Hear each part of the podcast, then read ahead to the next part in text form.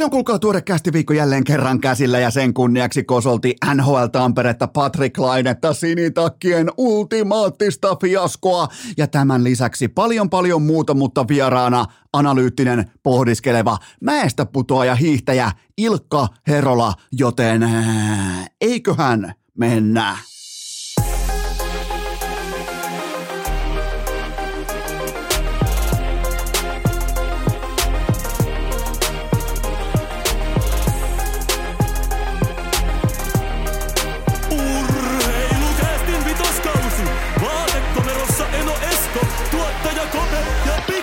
Pikku Taavetti.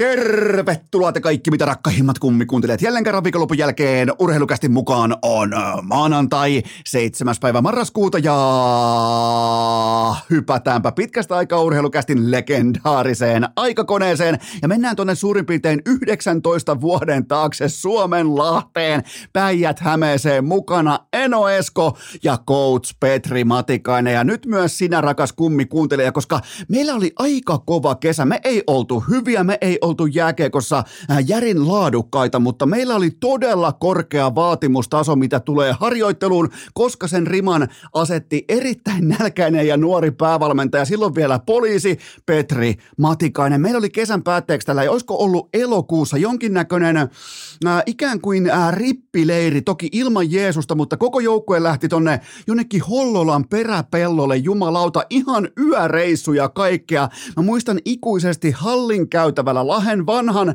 ää, käytävän muodostelman siinä, ää, tää sanotaanko jyrkässä 90 asteen mutkassa. Siinä yksi meidän A-junnujen pelaajista, Pekko Pelikaanien pelaajista erehtyi kysymään Petri Matikaiselta, coach Matikaiselta, joka oli täynnä sellaista niinku, miten voisi sanoa, yhtenäisyyttä. Se oli täynnä kollektiivia, se oli täy, äh, täynnä sitä, että me ollaan, se, me ollaan se susilauma, me ollaan se alkuperäinen susijengi, me ollaan se, joka yhdessä saalistaa, me ollaan se, joka yhdessä myös mahdollisesti juhlii ja kantaa tappionsa myös yhdessä. Kaikki oli yhdessä, kaikki oli, nyt kun sitä muistelee, kaikki oli äh, tietyllä tapaa jopa vähän niin kuin hauskaa, kaikessa ei ollut substanssia eli sisältöä, mutta kaikessa oli helvetisti päävalmentajan kannalta ja taholta nimenomaan asennetta. Niin mä muistan sen hallin käytävällä yksi meidän pelaajista erehtyy kysymään coach Matikaiselta, että äh, nyt kun meillä on se yöreissu, meillä on se joukkueen leiri tuolla, tai siis yhteen hitsautumisleiri, niin voisiko mä tästä tai tästä syystä kuitenkin käydä kotona nukkumassa yöni, koska mulla on siihen tämä ja tämä syy. Mä muistan, mitä Matikainen sanoo hallin käytävällä. Hän totesi, että kyllä voit, mutta etsi samalla itsellesi uusi jääkiekkojoukkue välittömästi. Että on kuitenkin tämä vapaaehtoisharrastus, täällä ei ole yhtään sopimuspelaajaa, joten etsi ihan vapaasti. Välittömästi voit mennä etsimään itsellesi uuden jääkiekkojoukkueen, vaikka päijät Hämeestä, mennä vaikka Tampereen suuntaan, Hämeenlinnan suuntaan, johonkin muuhun vastaavaan, mutta se joukkue, se ei ole enää tässä jäähallissa.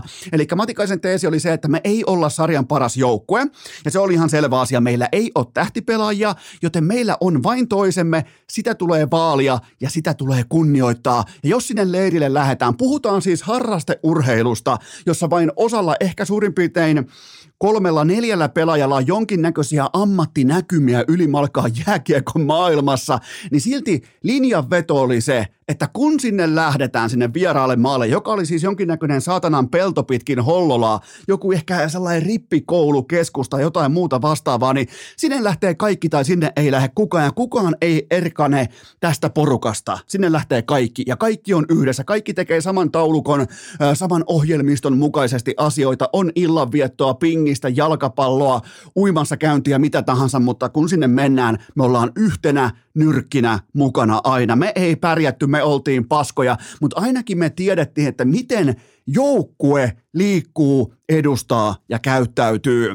Ensimmäinen segmentti. Patrick Laine ja Columbus Blue Jackets koko organisaatio, koko Sinitakin organisaatio näyttää valitettavasti tismalleen siltä, että sieltä tullaan ja mennään ihan miten halutaan erillään joukkueesta. Siis mä oon suurin piirtein sokissa siitä, että kun tulee Sinitakkien porukka, tulee Suomeen, jossa Patrick Laine on hyvä ettei legenda, hyvä ettei ikoni, vasta 24-vuotiaana, aivan täys mysteerimies, siis ihan siellä suurimpien legendojen joukossa, kun puhutaan mystiikassa, ei välttämättä vielä saavutuksista, vaan puhutaan mystiikasta, tiety, äh, tietynlaisesta supertähti, rokkitähti statuksesta, niin Patrick Laine on siellä ihan huipulla Mä en ole vieläkään toipunut siitä sokista, kun mä sain kuulla muun muassa vaikka Kimanttia podcastissa tai Suomen mediassa, että Patrick Laine jätti porukan johonkin Helsinkiin, ajeli etupelosta kohti Tamperetta johonkin Kangasalalle. Mä en edes kuulu tarkkaan mihin, mutta mi- mitä tämä on?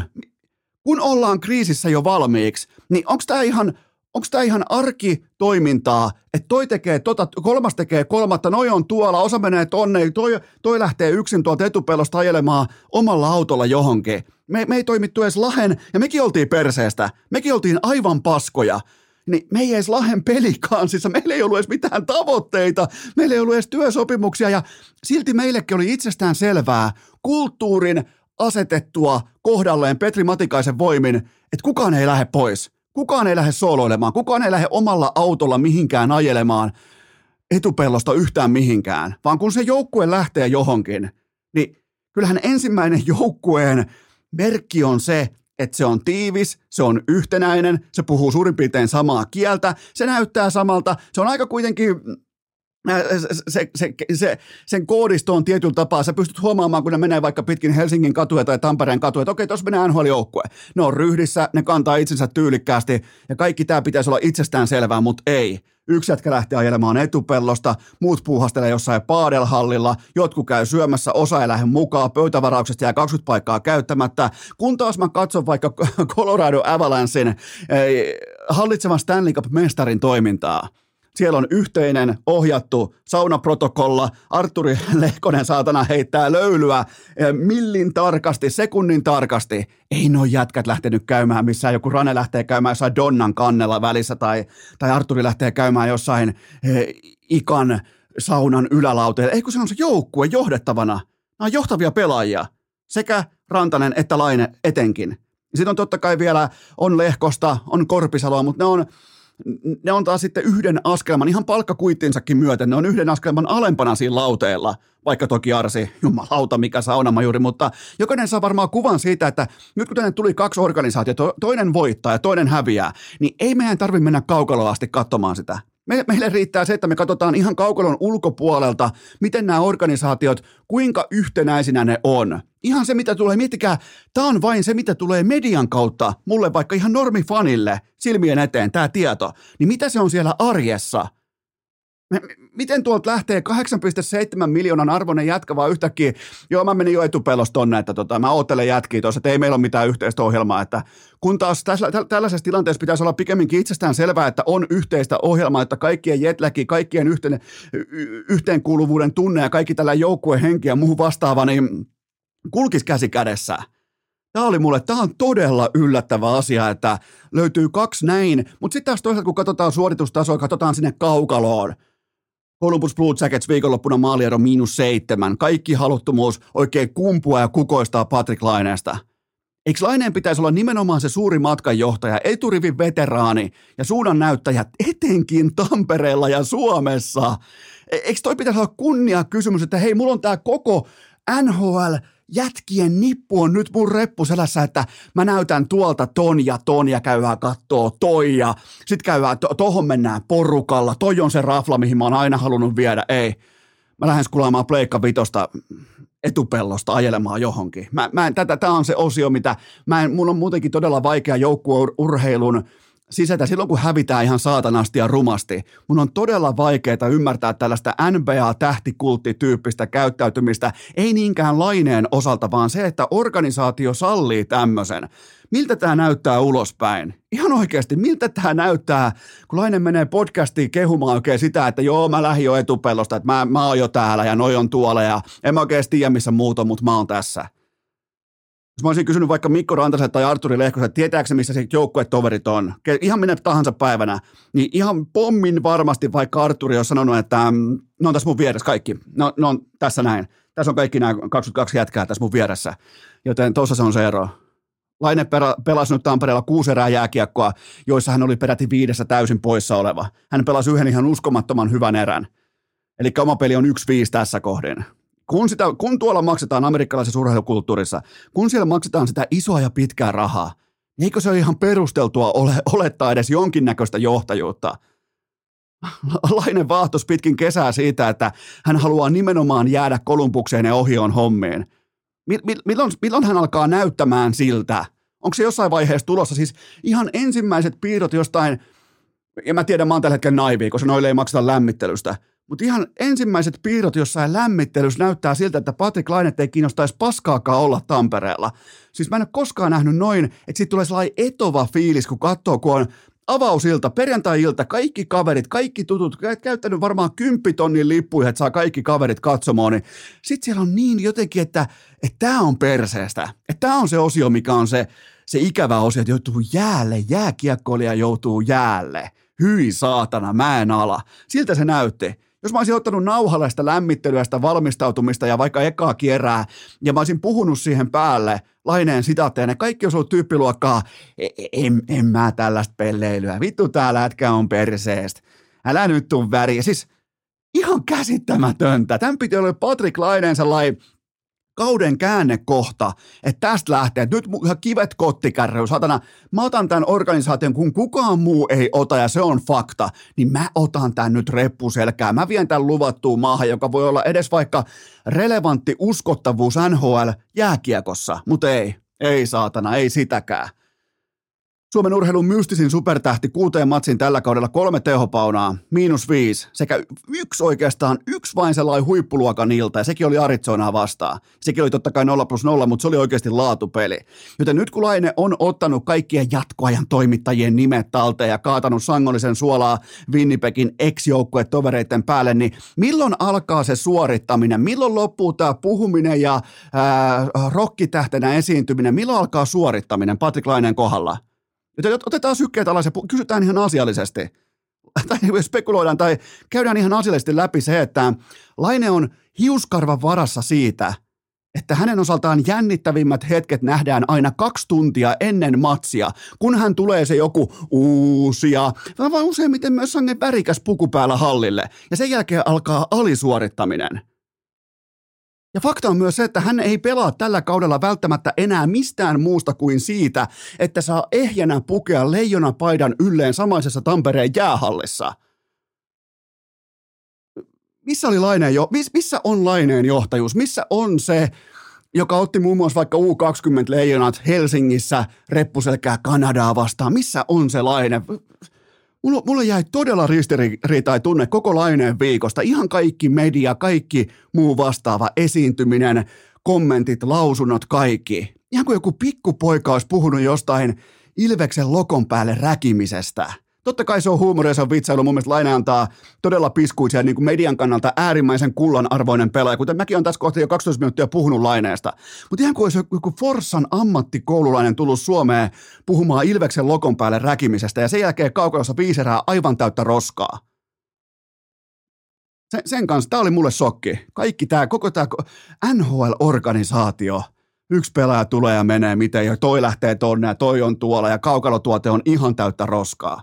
En tiedä, pidetään pieni tauko ja mennään eteenpäin. Urheilukääst! Äänessä veteraanipilkin SM-kisojen joukkuesarjan kultamitallistin poika. Tähän välikköön mulla on teille huippunopea kaupallinen tiedote ja sen tarjoaa ensimmäistä kertaa tähän kaamosyksyyn Lumonite, Suomen paras, maailman paras otsavalo. Muistakaa aina kaikessa elämässä se, että ei koskaan paskalla otsalampulla metsään. Tämä on paras. Mulla on näitä neljä kappaletta, eli upo uusi versio Lumonaitin kompas huippumallista, siitä myydyimmästä mallista. Se on taas kehittynyt, siitä on tullut jälleen kerran parempi. Se on nyt kaupassa ja mä annan teille 10 pinnaa hinnasta pois mun IG-storista. Menkää katsomaan mun IG-storista. Tätä ei ole missään muualla. Siellä on pohjalla jo alennuksia. Siitäkin lähtee vielä 10 pinnaa pois. Miettikää yli 7000 tuotearvostelua kompasmallistolle. Neljä ja puoli tähteä asiakkailta, yli 230 000 myytyä kappaletta – tätä kyseistä otsavaloa, miksi, koska se on paras. Joten mulla on näitä neljä täällä maaseudulla, mä käytän niitä joka ikinen aamu ja ilta, täällä on nimittäin, täällä on ihan täys kaamos. Tällä hetkellä, täällä ei ole edes ää, tietenkään katulampuja eikä mitään muuta vastaavaa, koska me ollaan maaseudulla, meidän vieressä on peltoa, joten meidän on nähtävä tuottaja Kopen kanssa, kun me lähdetään vaikka kävelylle. Joten ottakaa paras otsavalo, se on mun IG-storissa tänään maanantaina. 10 pinnaa alennusta. Suoraan siitä linkistä. Klikatkaa vaan sitä linkkiä, se alennus aktivoituu automaattisesti vain teille, joten sen tarjoaa Lumonite. Se on teille. Menkää, muistakaa kun ostatte otsavaloa, ostakaa se paras. Älkää ostako koskaan toisiksi parasta. Joten kun sä etsit kunnon otsavaloa vaikkapa isälle, vaikkapa isänpäivä viikko Jumalan kautta, niin se on Lumonite. Tämä on hyvin yksinkertainen kaava, valitkaa tekin Lumonite ja lisätiedot mun IG-storissa tänään maanantaina. Tähän kylkee myös toinen huippunopea kaupallinen. Tiedot sen tarjoaa Sports Car Center Suomessa jossain päin Suomea. Kuulemma ehkä tuolla jossain Oulun talvikankaan kupeessa, ehkä haukiputtaan kupeessa on tullut ensilumio maahan, joten miten olisi nelivetoauto tarkemmin, miten olisi isänpäivä lahjaksi itselle nelivetoauto SC TCC tarjoaa parhaan kokonaisuuden maastureita, farmareita, mitä tahansa nelivetoa, Mersua, Audia, Rangeruveria, Bemaria, on sun maku sitten mitä tahansa, niin se ainoa huippuluokan laatuautojen ainoa relevantti osoite Suomessa on scc.fi. Menkää tsekkaamaan. Muistakaa, se on vain yksi osoite, mikä sun täytyy. Sen kun autohammasta lähtee kolottamaan vaikka neliveto maasturin tiimoilta ennen talvea, kun pitää saada mukaan sukset, pitää saada kaikki monot ja ihan kaikki viimeisen päälle, niin se osoite on sulle scc.fi. Ja nyt jatketaan. Urheilukääst!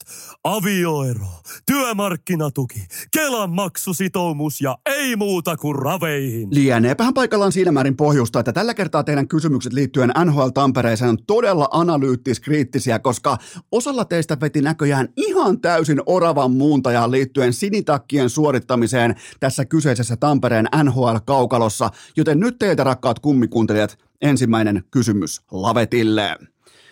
Miksi GM Kekäläinen ei jättänyt Brad Larsenia Suomeen ja kaapannut Jukka Jalosta mukaansa?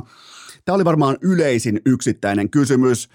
Brad Larsen näytti penkin takana työttömältä mieheltä koko lauantain. Kaudesta liki 15 prosenttia pelattu ja pisteprosentti on tässä kohdin 25.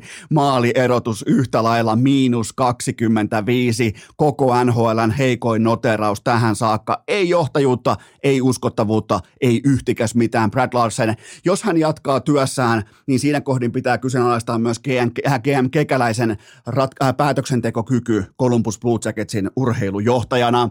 Jarmo Kekäläinen ja Blue Jacketsin korkein johto puolestaan näytti aitiossaan peräti aggressiiviselta. Kaikki näki varmaan tämän, olisiko ollut Viaplay vai Ylen klippi, kun siinä kuvataan, varmaan sama TV-kamera, mikä kuvaa, niin kuvaa äh, tähän Blue Jacketsin ikiomaan aitioon. Niin kyllä siellä aika tiukkaa keskustelua käytiin välittömästi loppusummerin jälkeen siitä, että mitä me ollaan, mihin me ollaan menossa – ja mitä helvettiä me just tehtiin kahden illan ajan Tampereen NHL-kaukalossa. Itse asiassa mä näin Kekäläisen hallin käytävällä perjantaina lyhyesti, niin kyllä sen näkee, vaikka hän on siis hän on yksi Goat-luokan suomalaisista, varmaan Goat-urheilujohtaja, niin kyllä siinä silti siinä business as usual kohteliaisuuden takana, niin kyllä siinä vähän oli semmoista puristamista, että ei perkele kuule Esko, että tämä ei nyt, tämä homma ei nyt vetele. Ja, ja siinä oli vähän sellaista epäjarmomaistakin tervehdystä, totta kai meidän tapaaminen kesti ehkä korkeintaan jonkun, jonkun 25 sekuntia, mutta joka tapauksessa niin siinä normaalin kun Kekäläisen on todella, todella voimakas se charmi, jonka hän tuo kaikkiin haastatteluihin, kaikkiin tilanteisiin. Se on siis, se on ihan viimeisen päälle hiottu se brändi, jota hän kantaa, niin kyllä siinä tietyllä tapaa siitä näki tiettyä vähän hapuilua Kekäläiselläkin, että, että onko toi paletti ihan täysin omissa käsissä tällä hetkellä. Ja, mutta mennään Jukka Jaloseen, ei hänkään saisi näitä puolustajia pelaamaan NHL-tasolla – ei Jalonen sentään taikuri ole. Hän on jääkiekon päävalmentaja, ihan tavallinen inhimillinen toimija niin kuin sinä ja minäkin, mutta vain hallitsee totta kai jääkiekon taktiikan äärimmäisen laadukkaasti, mutta et sä noista jätkistä NHL-tason pakkeja tee. Erik Goodbranson, tämä on kekäläiseltä jättimäinen vihko ja vihkoon veto, neljä vuotta, 16 miljoonaa. Mikäli sä heität tässä kohdin näillä näytöillä tällä NHL-kaudella kaikki NHL-yksilöt samaan janaan, sitten muodostuu totta kai nollasta sataa arviointitaulukko, kuten vaikkapa EA Sportsilla. Niin arvatkaa kuinka monta, nyt ihan tällainen nopea veikkaus siitä, että kuinka monta prosenttia NHL-yksilöistä on tässä kohdin kautta suorittanut paremmin kuin Goodbranson. Kyllä vain 99 prosenttia kaikista pelaajista on suoriutunut tehtävässään laadukkaammin kuin Columbus Blue Jacketsin iso hankinta, iso sainaus Erik Goodbranson. Joten siinä mennään. Te, te, te, te siis, jos katsoitte TVstä, olitte paikan päällä, te näitte omin silmin, miltä yksi NHLn heikkolaatuisimmista pelaajista näyttää livenä. Ja se viivelähtö perjantaina, mille yleisö puhua, se oli kaunista. Ai saatana vielä meidän päädyssä, missä me oltiin, niin siinä mun silmien edessä kehtaa NHL-ottelussa yrittää viivelähtöä, mutta sehän ei ollut aito viivelähtö, koska äh, sehän keskimäärin jääkiekkohan tottelee sellaista kaavaa, että kun talentti loppuu, niin meidän peli alkaa. Joten siinä, siinä hän pakotti, kukaan muu ei ollut mukana viivelähdössä. Äh, Goodbransonilta loppui ihan täysin kädet, ensin parikymmentä sekuntia maalin takana, sen jälkeen omalta rystypuoleltaan rystypuolensa kautta lähtee tekemään nousua. Sen jälkeen lasin kautta kiekko helvettiä toivoo, että tule pitkää kiekkoa, joten ai jumalauta neljä vuotta ja 16 miljoonaa ja GM Kikäläiselle jättimäinen red flagi vihkoon veto tästä kyseisestä sopimuksesta. Se, se toi näyttää todella heikolta ja vastaus itse kysymykseen Brad Larsen on potkujen tiellä. Hyvin, hyvin todennäköisesti tämä oli hänen tämä lauantai-illan ottelu oli hänen, jos on minkään näköistä kykyä tarttua härkää sarvista, ei siis Dalinia, vaan ihan oikeita härkää sarvista, niin tämä oli viimeinen peli Brad Larsen, koska hän näytti jo työttömältä mieheltä, hänen koko olemus, hän oli pelkkä housu siellä vaihtoaitiossa, niin kuin koko joukkueen myös kentällä, mukaan lukien Patrick Laine, joten jotain on tehtävä, jotain on ihan oikeasti pakko tehtävä, vaikka, vaikka kekäläinen tunnetaan siitä, että hän ei todellakaan hätiköi. Tämä ei ole mitään hätiköintiä, tämä on katastrofi, tämä on fiasko, tämä on farsi, tämä ei ole menossa mihinkään suuntaan, joten pakko on tehdä jotain. Ja no, Jukka Jalonen olisi tuolla jo valmentamassa, jos jokin organisaatio, miten se nyt sanoisi, pitäisi jalosta yhtään minään. Näin se, varmaan, näin se varmaan tässä kohdin pitää sanoa suomeksi se, mikä on meille kuningas täällä, saattaa olla renki jossain muualla ja se, se ei ole mitään muuta kuin NHLn tappio, mutta niin se vaan on. Seuraava kysymys. Millä ja miten korjataan sinitakkien ylivoimapeli? Tämä veti jengillä aivan täysin huuruun täysin ymmärrettävästi. Ensin voitaisiin varmaan hahmotella ihan yhdessä rauhassa se, että kenellä on tuolla sukupolvitason laukaus ja kenellä NHLn top 5 syöttövalikoima. Joten tämä, tämä top 5 syöttövalikoiman pelaaja ei välttämättä ehkä olisi laukojan paikalla, varsinkin kun se on 150, 150 senttinen mikkihiiri. Ää, nyt siellä oli Laine playmakerina oikealla viiksellä vielä väärän kätisenä Kadro laukomassa ja Voracekki oli tekemässä. Ja nyt maailman, nyt tuodaan paikalle maailman isoimmat lainausmerkit. Voracek oli tekemässä maskia. Saatana. Vittu mä sanon. Eihän, eihän tämähän on siis sama kuin jossain IT-yhtiössä siivoajat olisi koodaamassa ja ATK-asiantuntijat olisi ta- tampaamassa pihalla mattoja. Ja mitä kävisi johtoportaalle? Jos sulla on vaikka toimari, kuten vaikka päävalmentaja, olisi tekemässä näitä päätöksiä, niin, niin, niin mitä kävisi? Mitä veikkaatte? Kun hallitus kokoontuu, niin onko, jatkaako toimitusjohtaja vai ei, kun siellä on siivoajat koodaamassa? Mutta siis silloin kun, silloin kun roskis on tulessa ja kellään ei ole mitään aikomustakaan sammuttaa sitä, niin tältä se näyttää. Seuraava kysymys. Pitääkö Johnny Gadron alkukaudesta olla virallisesti huolissaan? Kyllä pitää, kyllä pitää. Kaikki räikät soimaan, kaikki saatana. Otetaan tuosta jopa niinku hätähuuto ilmoille. Topi! Topi! Toi voi, voi olla pikemminkin niin kuin Johnny, Johnny, Johnny, koska hän on aivan saatana hukassa. Okei, 12 matsia 9 tehopaunaa kerran viiden maalin ja kaikki on muuten 5-5 jääkiekossa, mutta, mutta ja vielä kerran mutta. Hän ei ole saanut tuotettua yhtään mitään näissä otteluissa. Tampereen matsit oli oivallinen ja kaiken kaikkiaan realistinen katsaus suoritustasoon tällä hetkellä. Pyörii kentällä kuin maskotti, jonka suurin tavoite on saada kiekko kohoamaan. Te, jotka olitte sitä mieltä, että Kadro oli vain ketjunsa lopullinen äh, hiottu timantti ja luomus Flamesissa, niin teillä on nyt sisärata tässä debatissa. Ja, ja mä, mä oon tässä silloin toisin sanoen myös ulkoradalla ja matkalla myös siihen, että mä oon tässä asiassa väärässä – Kadro maskotti, Laine haluton, Voracek hidas ja paska. Siinä on ton joukkueen top kolme palkatut pelaajat. Nolla suorittajaa, nolla sentteriä.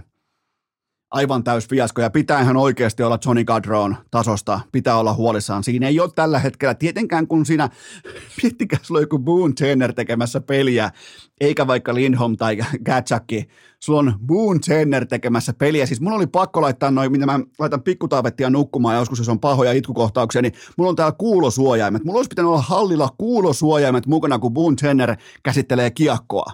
Mitään muuta ei tarvitse tietää siitä kaverista. Seuraava kysymys. Näetkö Joonas Korpisalossa luotettavaa NHL ykkösmaalivahtia? Korpisalo muuten näyttää ison pörssiyhtiön yliaktiiviselta ATK-tuolta, joka liikkuu firman käytävillä potkulaudalla ja pyörittelee kynää kädessään. Siis ihan tismalleen se, se luukki, mutta itse kysymykseen mä haluaisin nähdä, koska mä pidän, pidän ihan aidosti ja tietyllä tapaa Korpisalon charmista, hänen kyvystä kantaa itsensä myös vaikeina aikoina, mutta mä en voi mitenkään perustella tätä mun väitettä viimeisen kahden ja puolen vuoden otanalla suurin piirtein yksi NHL vaatimattomimmista maalivahdeista viimeiseen 50-60 matsin otatukseen. Valitettavasti näin se on, yksi, yksi heikoimmista. Lauantaina täysin tienposkeen hylättynä heti avausvaihdosta alkaen. Tervetuloa mukaan tähän roskistulipaloon, ku, mitä seitsemän kuukautta sivussa, yksi AHL-peli välissä ja ei muuta kuin Colorado Avalanche Tampereella saatana lähdetään eka vaihtoja kaikkia ja syvälle ja Nathan McKinnon, Arturi Lehkonen 2-1 hyökkäyksessä ja ihan jokainen hallissa oli ja ties miten tämä tulee päättymään, mutta mä, mä haluaisin nähdä Korpisalossa sen ykkösveskan, mutta mä en pysty mitenkään sitä perustelemaan, joten mennään seuraavaan kysymykseen. Minkä viihdearvosanan anna Tampereen NHL-kokonaisuudelle? Kuten sanottiin jo, niin että kun talentti loppuu, niin meidän peli alkaa, joten kyllähän siellä sinitakkien luokattomuus ja varsinkin tällainen hidas jääkiekko astui esiin sen takia, koska niille ei vain riitä, niille ei ihan yksinkertaisesti riitä NHL-merkkisessä sarjassa, joten kyllähän lauantaina Blue Jacketsin esitys, se vesitti kärkituotteen osittain, mutta se otetaan kuitenkin mukaan se perjantain toinen erä. Se olkoon se, mitä tästä muistetaan, mitä otetaan mukaan. Lainen mahtava, kenties koko kentän paras pelaaja.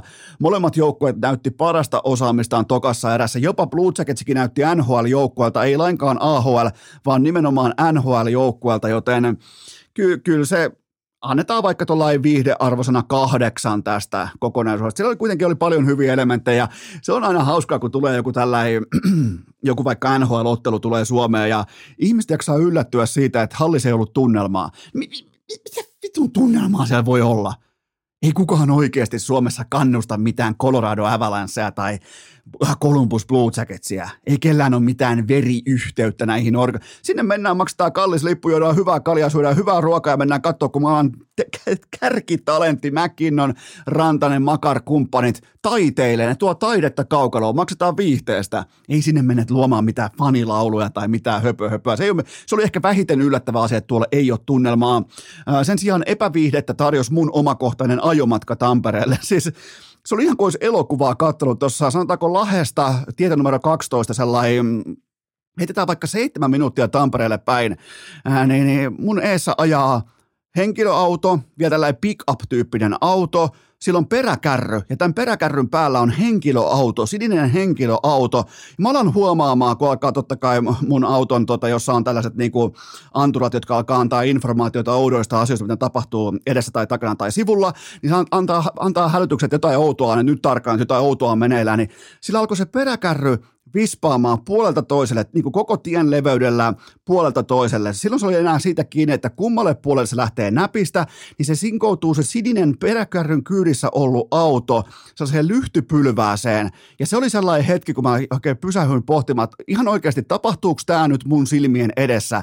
Se silleen, miten voi sanoa, se peräkärry meni linkkuun, se kaatui, kaatu, äh, katolleen ja samaan aikaan se lähtee siitä, sanotaanko vaikka 70 vauhista, lähtee se kyydissä ollut auto, se lähtee ja lentää valopylvääseen ja se auto, jolla ajettiin, sellainen musta pikappi, se kaatuu poikittain äh, keskikaistalle. Samaan aikaan tulee auto vastaan ja se väistää siis, puhutaan niin kuin todella marginaalisesta väestöstä. Ja kaikki tapahtuu kuin hidastettuna, kaikki tapahtuu kuin mm, elokuvissa.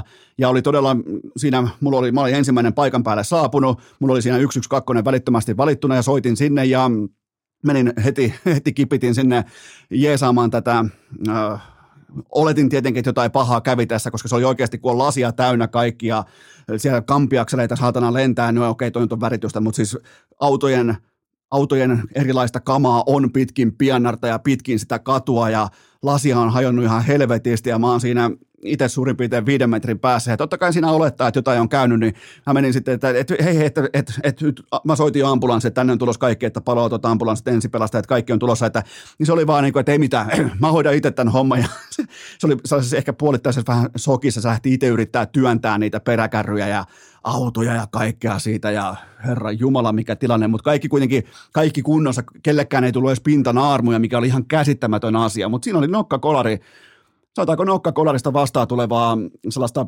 bussia vastaan, niin se oli, olikohan se bussi, tai sellainen kevyt kuorma-auto tai joku muu vastaava, niin se oli varmaan 15 sentin päässä, ettei vedetty nokkia vastakkain, siis tämä kyseinen auto ja se vastaan tuleva, en minä siis siinä koska mulla auto hälytteli jo hyvissä ajoin, että jätäpäs muuten nyt sitten hyvin etäisyyttä tuohon seuraavaan, että nyt on jotain outoa meneillään, niin uhu, oli mielenkiintoinen hetki kyllä. Ja no onneksi kuitenkin ei henkilövahinkoja eikä mitään ja siitä päästiin sitten pienellä liikenteen ohjauksella, ohjauksella pois, mutta oli, siinäkin mielessä oli ikimuistoinen matka Tampereelle ja täytyy vielä antaa shout sellaiselle, ei liity mitenkään tähän, mutta sellainen musta Bemari, joka ajoi tuohon jääkiekkomatsiin ihan selvästi. Siellä oli, heti tässä oli vaikka viisi nuorta miestä kyydissä, musta tai tumma Bemari. Aina väli tulee pohdittua, että miten näitä nuoria kuolee liikenteessä, niin kyllä mä, kyllä mä sanon saatana, että voi vittu mitä kaahaamista ja ne pysähtyi keskelle tietä kuselle vielä silleen, että ne jättää tienpuoleiset ovet auki siitä Bemarista. Samalla mä menen ajaa niiden, kun ne jätti sellaiseen pimeäseen kohtaan sen autonsa, mä menisin ajaa niitä ovet irti ihan vain pelkästään sen takia, että mä en kerennyt näkemään sitä autoa kunnolla, kun totta kai tulee vastaan autoja, joilla on valot päällä, niin ne, se on vähän kuin ajaisi flashbang granaatin keskellä. Ja mä menisin ajaa niitä ovet irti, ihan, ihan vittu siis, ei saatana, ihan varmasti jostain Kouvolasta. Aivan pois. Sitten tuli vielä, mä ajelin äh, poispäin silloin keskellä yötä tuolta Tampereelta, niin jossain Lahen kohdalla suurin piirtein tämä sama tumma Bemari tulee ohi 80 alueella vähintään 170. Siis vähintään. Toki ei ketään muita liikenteessä ja, ja, ei niin kuin siinä kohdin akuuttia vaaraa kellekään toisin kuin siinä pysähtyessä, mutta silloin aina väli tulee pohittua, kun katsoo mediaa tai lehdistöä tai näitä ikäviä, todella valitettavia uutisia, niin et, et, et missä näitä tapahtuu, niin tässä näitä tapahtuu, kun nämä junnut menee kaahamaan isänsä Pemarilla tuonne pitkin, pitkin teitä. Hyvä, kuitenkin mennään seuraavaan. Lopetetaan liikenneraportti tähän ja mennään seuraavaan kysymykseen. Katsoin viikonloppuna ensimmäisen kerran NHL ja kysymys kuuluu näin. Miksi pelaajat kantavat kahvia mukanaan hallille? Eikö heillä ole varaa ostaa kahvinkeitintä pukukoppitiloihin? Äh, Mä kysyisin pikemminkin näin päin, mikä helvetti siinä pitkässä mannerten välisessä lennossa on? Jos otetaan vaikka Colorado Avalancen pelaajistosta, otetaan vaikka Mikko Rantanen ja Arturi Lehkonen, Kumpikaan niistä ikinä missään olosuhteissa ei ole Suomen kamaralla jääkiekkoottelussa pitänyt kahvikuppia mukanaan, kun tulee hallille. Ei sitten ikinä, mutta Varto kasvaa, kun on se NHLn pelaaja, yhdistyksen asiakirja ja passi taskussa ja on se pitkä, ehkä todennäköisesti yli kahden tonnin huopatakki päällä, ja matkalla NHL-otteluun siellä alalavetilla, niin johan jumalauta pitää olla pahvikuppi kahvia kädessä. Se on käsittämätön juttu. Eikä, siis, eihän kukaan noista edes juo kahvia. Lehkonen näyttää vielä siltä, että sillä olisi lämmintä maitoa mukanaan siinä kupposessa, niin mikä siinä mannerten välisessä lennossa on? On se muhunkin purassa. Mä myönnän, se on, mäkin olen muutaman kerran jäähallille siellä mennessä, niin automaattisesti ottanut vaikka jossain Torontossa Tim Hortonsin kahvin mukaan. Ihan, ihan siis itsestäänselvyytenä suorastaan, niin mikä siinä on? Mutta on erittäin pikantti poiminta inboxissa ja mun mielestä ihan relevantti kysymys. Ja, ja tämähän on, eihän, eihän niillä mitään siellä sisällä ole siellä kupissa. Se on vaikka tyylikästä, kun on se ton, neljän tonnin takki päällä ja kun touru tulee vielä vittuilemaan Ranelle siihen, että hei sulle sähän et ole pähäyttänyt ollenkaan pukeutumisella ja Rane vaan näyttää tyhjää kahvikuppia, että hei täällä on Stanley Cupia ja kahvia mukana, niin on se, on, näytyy vaan, ei, ei siinä mitään. Seuraava kysymys. Kuka oli Tampereen NHL-viikonlopun MVP? No ehdokkaita on totta kai Hersyvälistä, on Rantanen, Makar, McKinnon, mutta kyllähän kulttuurin asetti totta kai Iltasanomien Ville Touru. Ranelle trash talkia, niin kuin mä totesin, laineen perään katsominen perjantaina, Betmanille annettu tuijotus lauantaina, lista on loputon, yksi välissä tehty podcast-jakso, ihan silkkaa dominointia Tourulta koko tämä viikonloppu, ja olikohan muuten jopa Touru, joka kysyi laineelta lauantain matsin jälkeen, että ootko käytettävissä jääkeekö MM-kisoihin, jos Ihan pommi varmasti oli muuten Touru. Olihan se Touru. Mietitään, oliko se Touru. Oli se Touru. Ihan, oli, oli. Toi on klassista Tourua. Kysy Laineelta. Toi on, joo, Urheilukästi lähteiden mukaan se oli Ville Touru, joka kysyi Patrick Lainelta ja uskomattoman kontaustappion jälkeen, että tuukko nämä muuten MM-kisoihin. Se oli Ville Touru, joten hänelle MVP-kruunu tästä viikonlopusta. Seuraava kysymys. Katos vaan. Onko Matias Macelli Arizonan ikioma Jori Lehterä 11 matsia 0 plus 7, eli sellainen 0 plus, 30, ää, 0 plus 53 luvassa tähän kauteen. Ja näittekö, miten muuten kävi TV-lähetyksen grafiikassa? grafiikassa.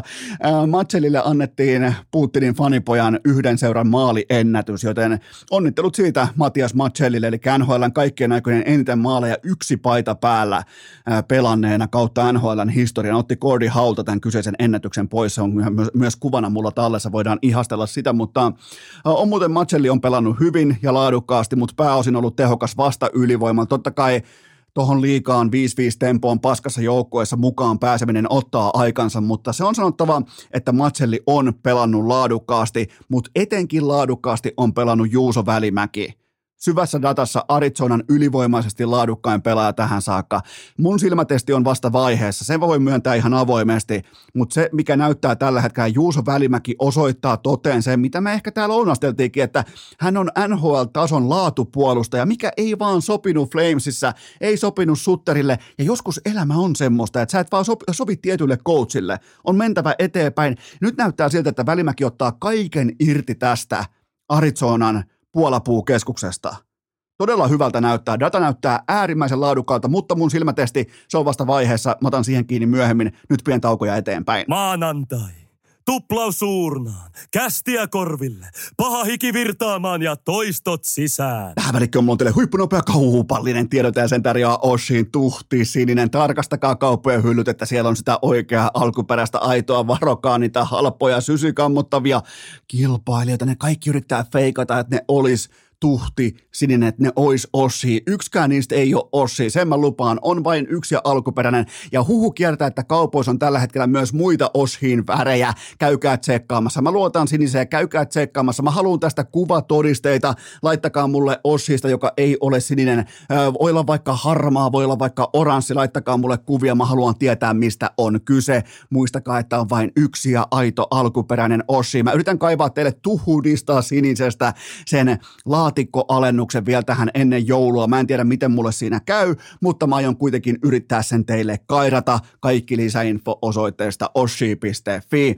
Muistakaa myös urheilukästi verkkokauppa, Skrugenin McReamon paidat kuuminta kauraa koko viikonlopun Tampereella. Ne löytyy osoitteesta hikipanta.fi ja Pleikka Vitonen on nyt arvottu kerran kaiken muun tilpehöörin ja sen voitti tilausnumero 47586. 47586 ja mä ootan jo, että mä pääsen esittelemään teille tämän henkilön ihan oikeallakin nimellä ja vähän ottamaan fiiliksiä talteen, että miltä tuntui, ää, tuntui nyt tämä. Itse asiassa mä tiedän, mistä tämä kyseinen henkilö asuu. Mä tiedän vain pelkästään sen lähialueen tai seudun tai läänin, missä hän asuu. En siis osoitetta, vaan tiedän suurin piirtein, mistä päin hän on, joten Etelä-Suomen suuntaan meni, mutta tämä on ihan hienoa, että pääsee toivottavasti myös esittelemään tämän kaveri, joka voitti tämän upean, upean palkinnon. Kiitos kaikille mukanaolosta ja kaikki urheilukästin tuotteet osoitteesta hikipanta.fi. Urheilukääst! Pitäkäämme jatkossakin siitä kiinni, että Flyers suck! Riipaistaanpa suoraan seuraava pohdinta pöytään. Uskotko, että Rasmus Ristolainen yltää vielä kaikkien aikojen miinusparoniksi NHLssä? se, mikä heikentää nyt osaketta on se, että hän oli jo healthy scratchina, hän oli poppareilla ottavaa vastaan. Hän siis hävisi pelipaikan kolmosparin Sealer Samula kaksikolle lopulta. Se ei ole koskaan hyvä nhl Kun sä häviät sun pelipaikan kaksikolle, joka kuulostaa Chilen jalkapallomaajoukkueen kärkiparilta, Sealer Chamula – kaksikolle, joten tota, tässä on nyt RR55, ei missään nimessä RR70, vaan 55 tilanne realistisesti, mutta äh, tähän saakka NHL kaikkien aikojen miinusparoni. Ennätys on miinus 257, äh, ja sitä hallinnoi puolustaja nimeltään Bob Stewart, pelannut muun muassa Pittsburghissa, St. Louisissa ja vaikka missä, eli ka- kaivetaanpa Eno Esko Nikioma pakkasmaol esille ja puntaroidaan. Ristolainen, jos hän pelaa, hän kirjaa keskimäärin suurin piirtein 0, 0,28 miinusta per ilta. Eli hänelle piisaa suurin piirtein tuhannen NHL-ottelun ura keskiarvoisesti tähän saavutukseen.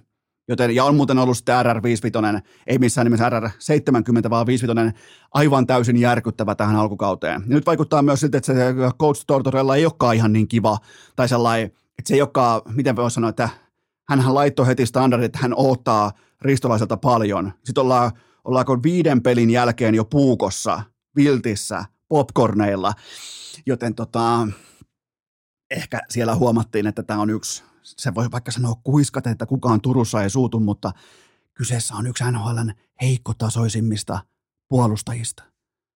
Se on nyt sanottu. Sen kanssa pitää oppia elämään. Seuraava kysymys myös Turkuun. Uskotko, että Ika sai unta Jamie Benin hattutempun jälkeen? Ei varmasti saanut. Siis alle 13 minuutin peliaikaa maalin edusta hattu suoraan sitä bussirahastajan paikalta. Ihan siis klassista Jamie Beniä. Ihan täysin tilaamatta. Ihan täysin tilaamatta. Ja oli muuten mielenkiintoinen äh, myös til- äh, Tivoli tämän matsin sisällä. Nimittäin sieltä tuli jonkinnäköistä äh, nokkapokkaa. Ja Jack Haiman tuli halailemaan Beniä, että joo, että katellaan yhdessä tappelua. Ben että vitut katellaan mitään. Löimme ensin mailan käsistä. Sen jälkeen on vielä puolittain selkääkin siihen, joten, ja mä arvostan tätä, ettei käy niin kuin NBAssa, että siellä ollaan parhaita kavereita, kun pitäisi olla suurimpia vihollisia, joten tällä mä nostan hattua, että silloin kun kaksi tappelee, molemmista joukkueista yksi, äh, yksi pelaaja tappelee, niin eihän siihen mennä halailemaan siihen, niin kuin, että sä oot mun paras kaveri ja mä oon sun paras kaveri, illalla syödään pastaa. Ei muuta kuin tämä nimenomaan tämä käyttö, mitä Jamie Benn teki jatkossakin siitä, siitä syntyy tarinoita, siitä syntyy sitä oikeita rivalryä, mutta äh, hattutempun toiselta puolta löytyy aina myös veskari, Jack Campbell. Siellä on sittenkin uusi Mikko Koskinen löydetty. Kahdeksan peliä, 4,2 uunia omiin per iltapuhde ja maali odottamaan nähden tuollaisen kuutisen osumaa pakkasella jo tässä vaiheessa. Sillä ollaan koko NHL ihan siellä pohjan tuntumassa, joten mä ootin Jack Campbellilta verrattain uskottavaa saapumista tähän Edmontoniin ja me ei olla sitä, no, noiden on pakko voittaa maalintekokilpailuita. Niiden on pakko voittaa ihan silka, silkkoja sirkusotteluita. Nyt nähtiin Dallasiin vastaan, että mitä se on, kun se homma ei offensiivisesti toimi. Seuraava kysymys. Minkä tuomion annat Bruinsin Mitchell Miller-seikkailuista? No ensin voidaan totta kai määritellä irvokkuuden taso. Komissaari Gary Bettman ratsasti Helsinkiin valkoisella ratsullaan iskemään Millersaakan jäihin, että hän ei ole tervetullut NHLään. Ja samaan aikaan Bettman saapui tämän Suomi-median yllättävän kovaan prässiin täysin valmistautumattomana Ovechkin Putin kysymyksiin ja jäi housut nilkoissa kiinni. Mä, mä, mä en tiedä Ovechkinin suhteessa Putiniin mitään. Totta kai sä tiedät, me kaikki tiedetään. Se on kattavasti dokumentoitua Ovechkinin ikiomassa Instagram-tilissä se on edelleen siellä dokumentoituna. Kuka tahansa voi mennä katsomaan sitä suhdetta. Joten ää, mä, mä kirjaan muuten suomalaiselle medialle tästä journalistisen pisteen. Siis ne sai Betmanin kiinni housut kiintuissa aika tiukalla risti tuli kysymys patteristolla. Todella laadukasta meininkiä, mutta itse, itse tähän Mitchell Miller, joka on siis humpirasisti ja idiootti ja muutakin kuvottavaa, niin ei mitään asiaa NHL. Ja ihan on selvä asia, että Patrice Bergeron, joka tekee erittäin arvokasta työtä, rasismin vastaista työtä, niin hän ei tule pelaamaan samassa joukkueessa kuin Mitchell Miller. Se on ihan sanomattakin selvää. Ihan, no jo legendoja, Patrice Bergeron, Brad Marchand, kumppanit, ei, ei, ei, ei näillä pyörii minkään Mitchell Millerin. Ja tässä käy sillä tavalla, että Bruinsin johtoporras kuvittelee, että servii kuivin jaloin, ja nyt jälleen kerran ajellaan autolla eteenpäin. Kun tulee se kohta, siellä jossain ehkä pellon reunassa, vähän äh, varjoisella kadulla – siellä tulee se tilanne, missä on yksi katulamppu, katulamppu jälleen kerran pimeänä, siihen kohtaan ovi auki ja toi dumpataan toi Miller jälleen kerran ojaan. Se on mun ennuste. Se on mun ennuste tähän keissiin ja, ja tota, jotan ehdottomasti Patrice Perseronin puolen kuin Bruinsin johdon kerran kerrasta. Joten tota, niin tästä tulee käymään ja Gary Bettman jäi housut nilkoissa kiinni, kun oli hän ajatteli, että hän käy hakemassa helpot moraalipisteet pois, että hän laittaa pisteen tälle Miller-saagalle – ja sitten sieltä tuleekin tiukkaa, piskuista kysymystä pöytää Putinin Ovechkin suhteesta, ja siitä jäi kiinni, että Betman ei ollut valmistautunut. Jumalauta, olikohan touru asialla? Olihan se touru. Seuraava kysymys. Joka aletaan kaivertaa Ville Husson nimeä Vesinan kylkeen. Seitsemän ottelua, viisi voittoa nyt Islanders nollattu viimeisimpänä. Tähän saakka jo 2-0 peliä, torjuntaprosentti 94,1. Maali odottamaan vastaan Husso on suurin piirtein seitsemän maalin verran plussalla tässä kohdassa, eli suurin piirtein top viitosessa koko NHLn veskariosastolla. Toi on se tilasto, mitä mä arvostan, mitä mä veskareissa seuraan voimakkaasti. Ville Husso hän huokuu selkeyttä ja itsevarmuutta ja käyttäytyy kuin ykkösmaalivahti. Mun mielestä mitään muuta Iser Plan ei häneltä pyydä.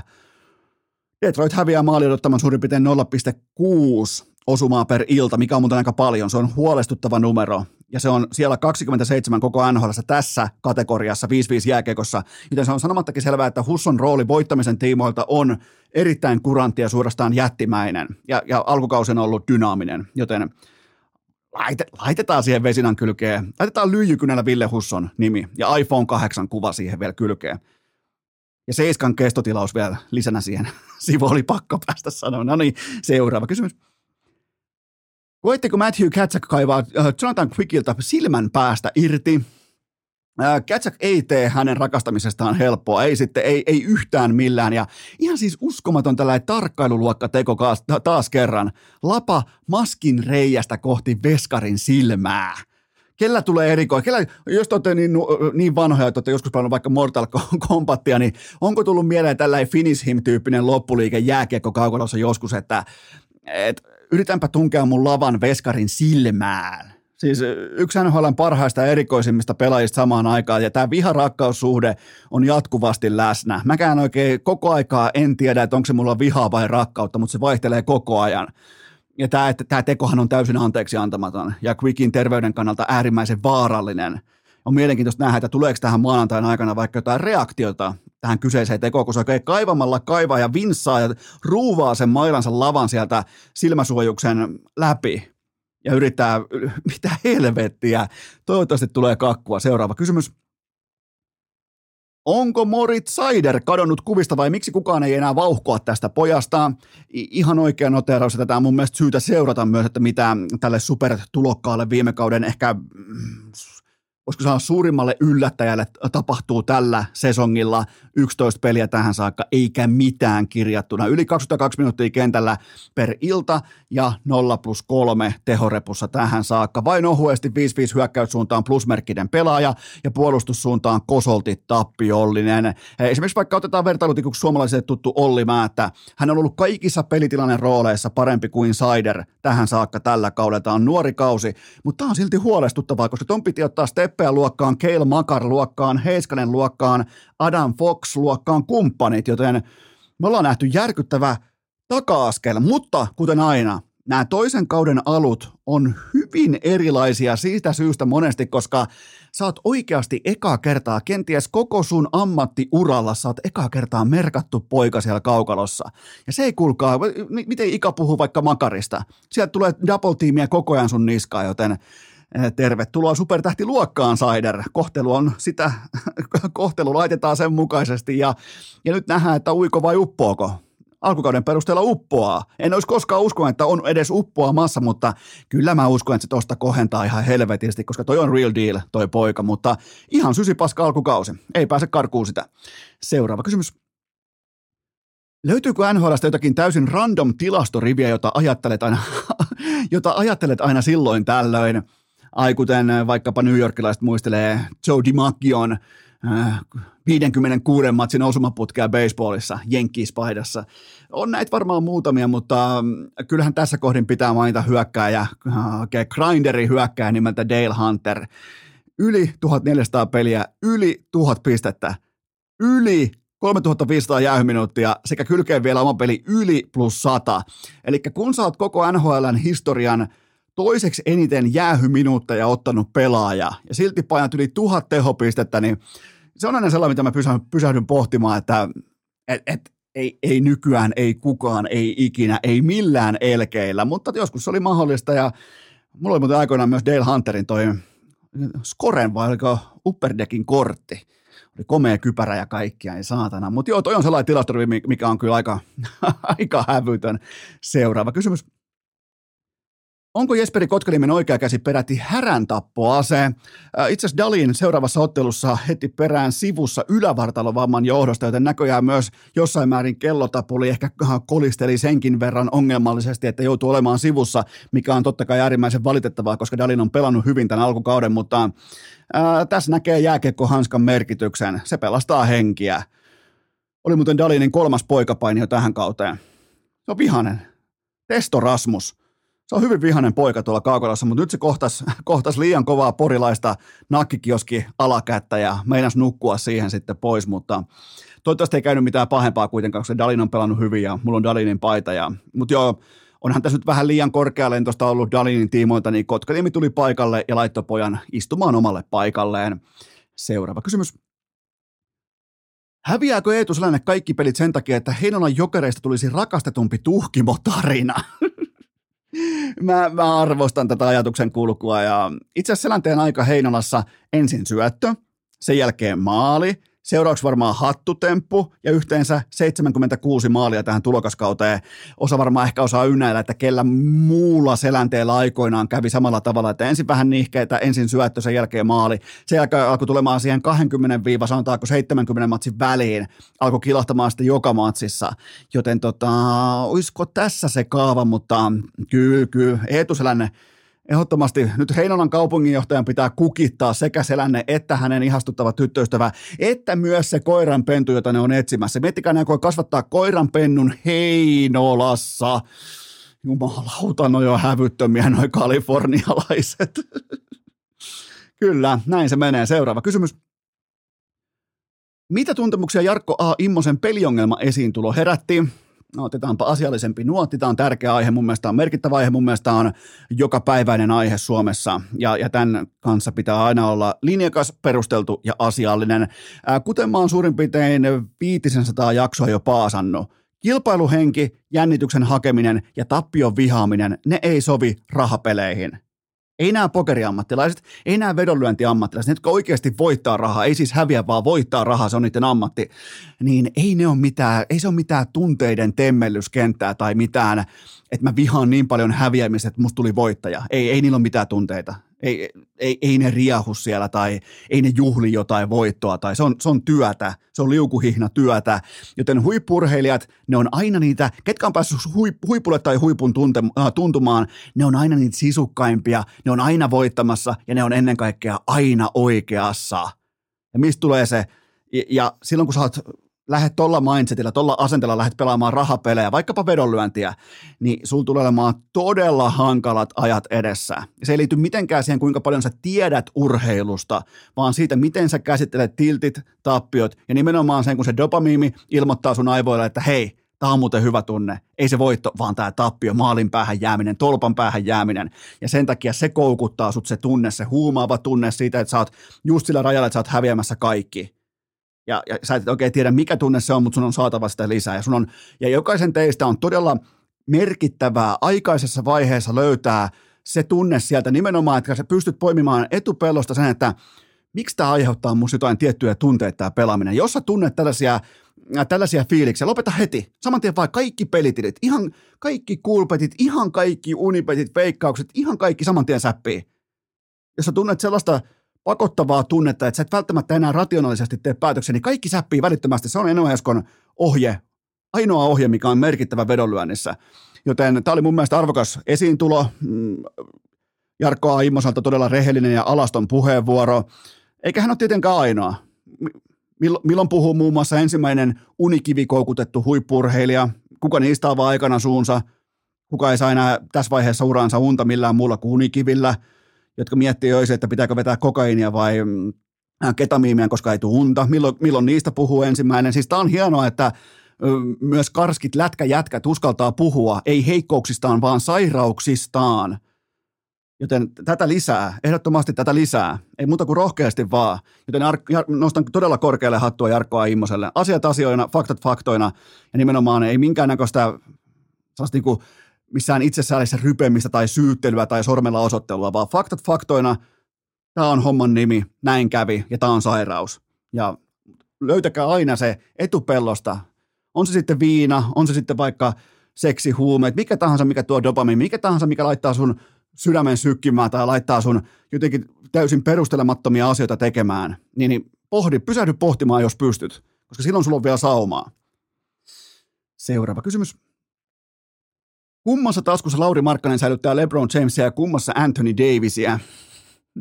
Ää, nyt oli perjantailta näistä päälavaluokan mulkkumarkkasta oikein kunnolla viikonloppu ja vielä Instagramiin Le- Lebron mukaan yhteen kuvaan, kun Markkanen laittaa sitä silmää kolkin, mutta ää, tässä kohdin yli 22 paunaa, yli 9 levyä, yli 50 pinnaa pelitilanne heitot sisään, yli 85 prosenttia vaparit sisään ja alle kaksi pallon menetystä per ilta. Ja tohon, kokeillaan, onko Roope Visuri Ylellä hereillä, tohon tilastosuflaukseen, tohon tilastosorttaukseen, kun laittaa kaikki tämänhetkiset aktiiviset NBA-pelaajat, niin se lista on yhtä kuin yhden pelaajan mittainen, ja se on Lauri Markkanen. Joten siinä on, se, se, tämä on todella korkea taso, ja nämä on ihan normi arkiperustilastoja. Ja toi on siis toi on todella kovan luokan dominointi, ja sitten pystyy vielä pelaamaan Diffu tai Lebronia vastaan aivan täysin hammas hampaasta koko ajan, niin on, jotkut vaan sopii johonkin kulttuuriin, johonkin paitaan. Lauri Markkanen on osoittanut välittömästi, että hän kuuluu Jutahiin ja hänen ympärilleen voi rakentaa. Tuonne pystytään tuomaan palasia, niillä ei ole mitään syytä mennä tankille. Ne ei voikaan mennä tankille, koska Markkanen vie niitä, vie niitä kohti voittoja. Joten tota, tämä on todella, tämä on todella puhutteleva alkukausi ja erittäin tervetullut tosiasia. Seuraava kysymys. Korjasitko Planitsan mitali-odotustasi Vuokatin viikonlopun pohjalta? Mä ehdin kunnolla träkkäämään vain lauantain suoritukset plus sunnuntaina naisten viestin. Jasmi Joensuu vaikuttaa todella terävältä ja kykeni painamaan paalulla kaikki lauantain Joo, kyllä, lauantai lähdöt alusta loppuun. Sitten myös Anne Kyllönen, äärimmäisen kova kiskasu tuohon. Ketähän muita oli hyviä? Perttu, Volvo V50, Hyvärinen puolestaan säväytti sprintissä olemalla ei-viimeinen. Viikonlopun onnistui lasketaan myös Timo Niskanen, joka ymmärsi kuulemma välittömästi koiraladun salat, joten iso hiihto viikonloppu. Hetta on mukava katsoa hiihtoa. Tällä hetkellä voi jopa myöntää, että on täällä urheilukästin piskusessa vaatekomerossa samaan aikaan, kun on miesten viestiä. Vähän jopa vituttaa, kun ei näe jämin jänteen huoltorekkaa, joten mutta tätä se on. On pakko olla hihnalla ja pikku Taavetti täällä just nukkuu ja silloin, silloin pitää olla rekkinappula pohjassa ja vähän kyllä tekisi mieli katsoa tällä hetkellä miesten viestiä tuossa samaan aikaan, mutta ei vaan pysty, mutta tämmöistä se on. Mutta Jasmi Joensuu oli todella voimakas ja hyvältä, hyvältä näyttää, että hiihtäjät on kunnossa sekä miehet että naiset ja kyllä hiihto on mahtavaa. Hiihto on kiva katsoa telkasta. Seuraava kysymys. Voitko esitellä kästikansalle tarkemmin tämän Härkä Dalinin näköisen hiihtäjän? Mä, mä jouduin käärimään mun journalistiset hihani ja mä selvitin asian perinpohjaan myöten. Kyseessä on Vuokatti skitiimin Eero Rantala. Vehkalahden veikoissa viime kaudella ja nyt Vuokatissa läpilyöntiä etsimässä. Oikeasti lopullista läpilyöntiä. Vasta 19-vuotias hiihtäjä näyttää ihan Härkä Dalinilta, joten... Ja mikäli on myös hiihdossa Härkä Dalin, niin eikö tällä tietty pulssittomuus, eikö se ole hyvä asia, että pysyy sykkeet alhaalla – pystyy silti painamaan maksimikapasiteetin pöytää koko ajan, mutta tuossa on ainakin, jos näyttää härkä Dalinilta, niin en tiedä, onko tässä kohdin plussa vai miinus, kun lajina on hiihto. On se plussa, tämä on Rantalan kausi. Seuraava kysymys. Oliko tuo urheilukästin hiljainen statement, että sählyn MM-kisat eivät ansainneet turnausennakkoa osakseen? No ongelma on se, että ylijohtava ehtii käydä vain kerran vieraana suurin piirtein viiteen vuoteen ja sen vierailun on kannettava läpi kisojen, aikakausien ja joukkueiden, joten ei tässä nyt jokaiseen MM-turnaukseen sentään ennakkoa erikseen tehdä. Urheilukästin kisaennakko olkoon nyt sitten se, että kohtaako nykyn porukka pelintekokriisin, kun oliko F-liikan viisi parasta syöttäjää jätettiin kisajoukkueesta ulos. Eli ne, jotka johtaa syöttöpörssiä, ne kaikki joutu pellolle kisajoukkueesta. Muun muassa vaikka Peter Kotilainen, joka vähän yllätys. En mä ole seurannut, mutta jotenkin mä pidän Kotilaisen valinta aina varmana. On sitten kunnossa, on ollut mitä tahansa ongelmia, niin kuin hänellä on ollut Jarkko Aimosesta puhe, puheen ollen, hänellä on ollut vaikka mitä ongelmia. Mutta silti Kotilaisen poisjättö on totta kai on sellainen, mikä osuu omaankin silmään, mutta äh, Petin sählykansan ei ollut ennakkoa, johtuu ylijohtavasta. Seuraava kysymys. Mitä ajatuksia tuo herättää, että frisbeegolfin maajoukkue valtasi sisäjuoksuradan yleisurheilijoilta viikonloppuna? Tämä herätti ankaraa kiukuttelua yleisurheilupiireissä, mutta kyllähän tuossa pitää katsoa ihan Tobia, Tobias Salmelaisen peiliin, jos menettää ratansa olkalaukku vaeltajille. Itse asiassa mä ehdotan häviä ja jättää kaupungin ottelua Väinö Mäkelä ja Niklas Anttila vastaan. Topi Raitanen ja Janne Ukonmaan Aho. Mitähän tostakin matsista tulee? Väinö rakastuu Nikke Sulaa Topioksenta ja Ukonmaana aloittaa piiskaleikkinsä. Ai ai, Ukonmaanaho. Ja aivan siis Silkka Goa, urheilukästin uusi kummivalmentaja Janne Ukonmaanaho. Seuraava kysymys. Onko sun ripin taika murtunut kuin Walter Zengala 90-luvun Italiassa konsanaan?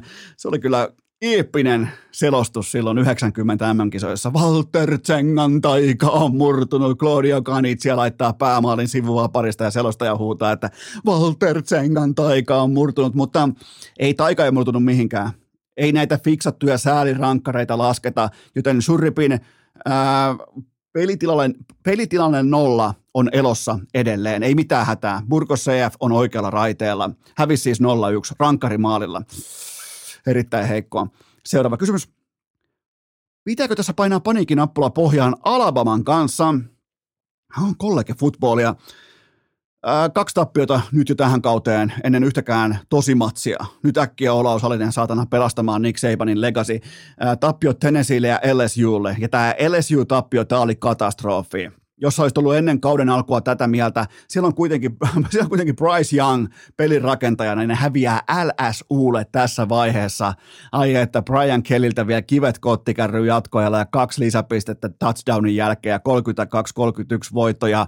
Ensin Tennessee, nyt LSU pystyy pyyhkimään kotikentällään Alabamalla mattoa, joten jumala, tämä on mielenkiintoinen, mutta ää, Alabama, Alabama tässä kohdin putoaa ulos top 10 ja saattaa hävitä myös Ole Missille ensi lauantaina yhtä lailla, joten nämä on hyvin erikoiset ajat käsillä ja, ja tämähän vaan varmistaa sen, että Olaus Aliselle on sitten ihan oikeasti ison pojan roolia tarjolla, koska Alabama se ei kuulkaa, siellä ei häviämistä ihan hirveän kauaa katella, joten kerrankin näin päin.